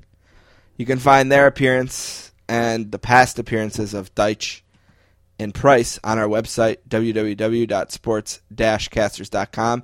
Maybe skip the first time Deitsch was on the show. Because I went back and listened to some of it, and it is the shits. Drizzle, drizzly shits. It's terrible. Bad. Yeah. Uh, www.sports-casters.com. Our shows are there, as well as iTunes and Stitcher. And also, we've been talking and bragging about how we think our podcast is everywhere you wanted to listen. I heard, I heard someone on another podcast saying someone wanted to listen to it on TuneIn. Want to listen And to our podcast? Not ours, the other one. You know, Oh, I heard okay, someone talking on another podcast. about their podcast. I think it was the Jim Florentine podcast. Gotcha. He was talking about someone having to listen on TuneIn, and he didn't know that TuneIn was more than radio and that you could put podcasts on, but you got to do it separately. If there's someone out there that wants this on TuneIn, maybe it's something I should look into. Let me know. Have you tried it? Do you know that it's I not? didn't. No, I don't know if it is or isn't. Okay, because I think everything uh, other than iTunes is pretty a standard RSS feed. That's, but I mean, if there's something we got to do, let me know. Um, also, you can find us on Twitter at sports underscore casters, uh, at Don Lake Sports, and you can email us to sportscasters at gmail.com. I realized when we started this segment, I had nothing in mind for uh, one last thing. Well, So- I will go first then, and you can. I kind of have an idea. Oh, It's all a right, throwaway go a little bit, but Yeah.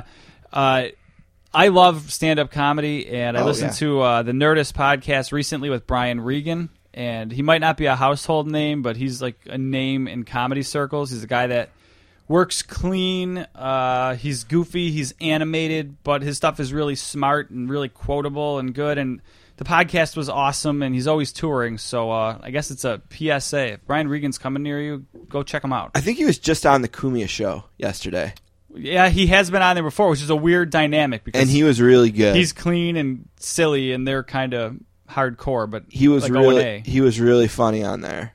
Yes, it was Brian Regan. But yeah, uh, the Nerdist podcast recently had him on, and they just kind of talk shop about comedy and stuff. And I mean, that's not my world, obviously, but it's it was really cool to hear like his process and what goes into it. So Uh, if Brian Regan's coming to your town, check him out. Get his CDs.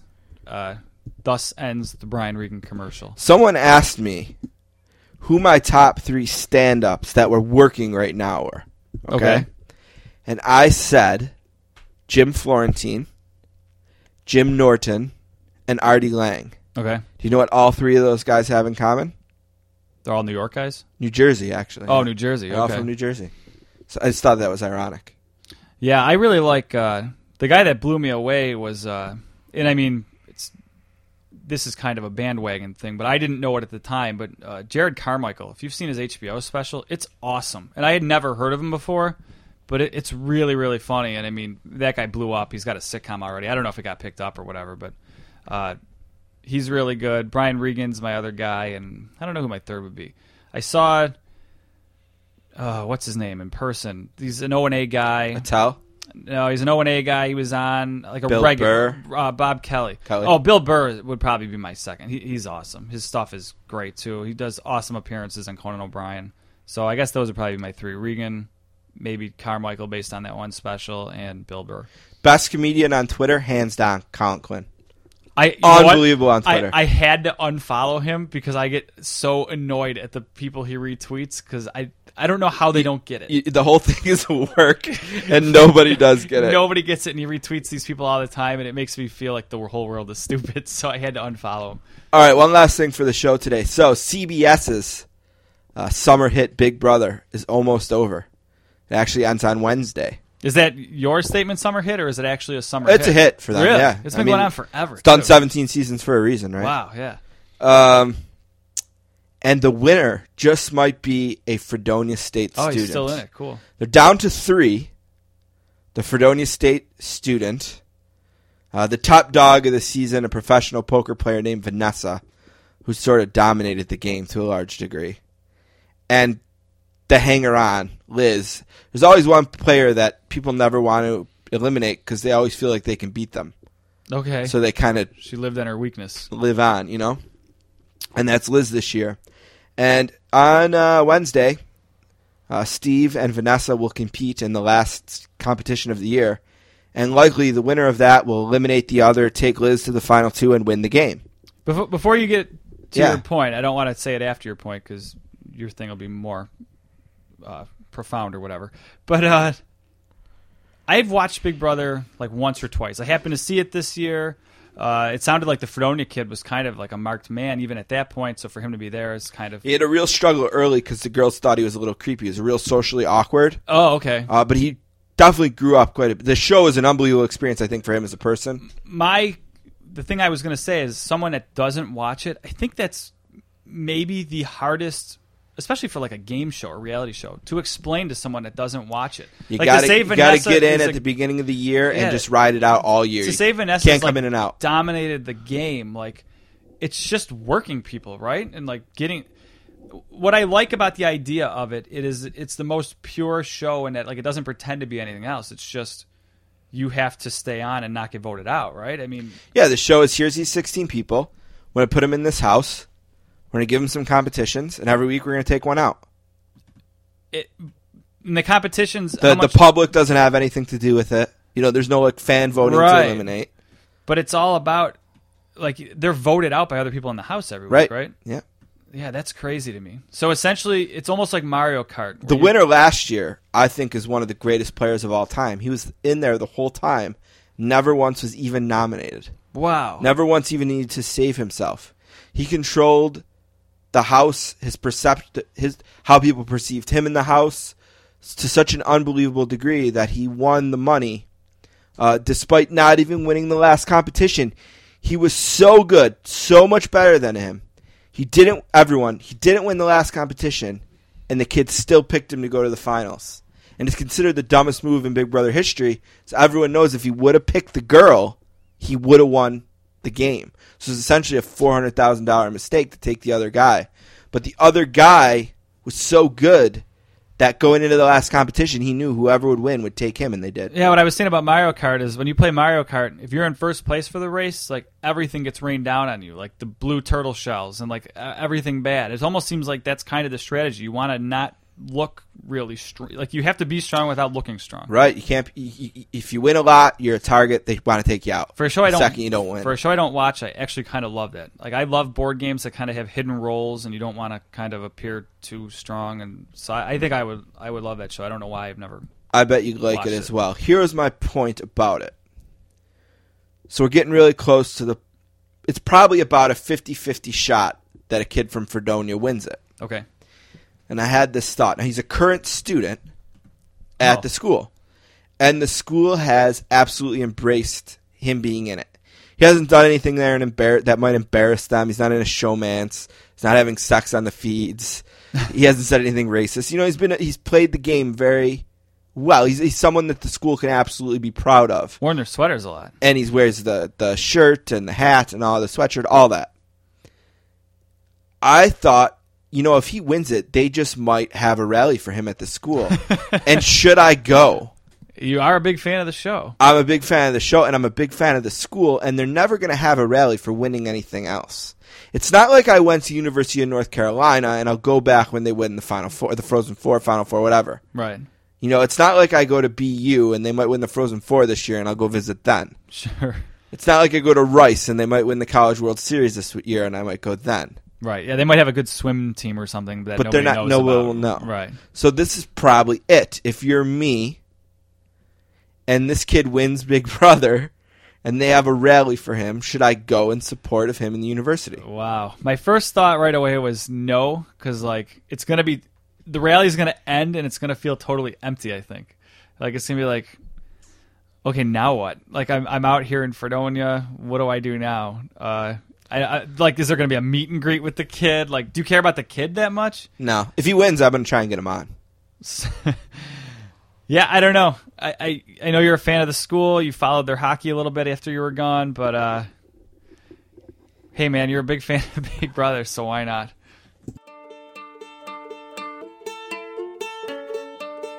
Every time I stare into the sun, trying to find a reason to go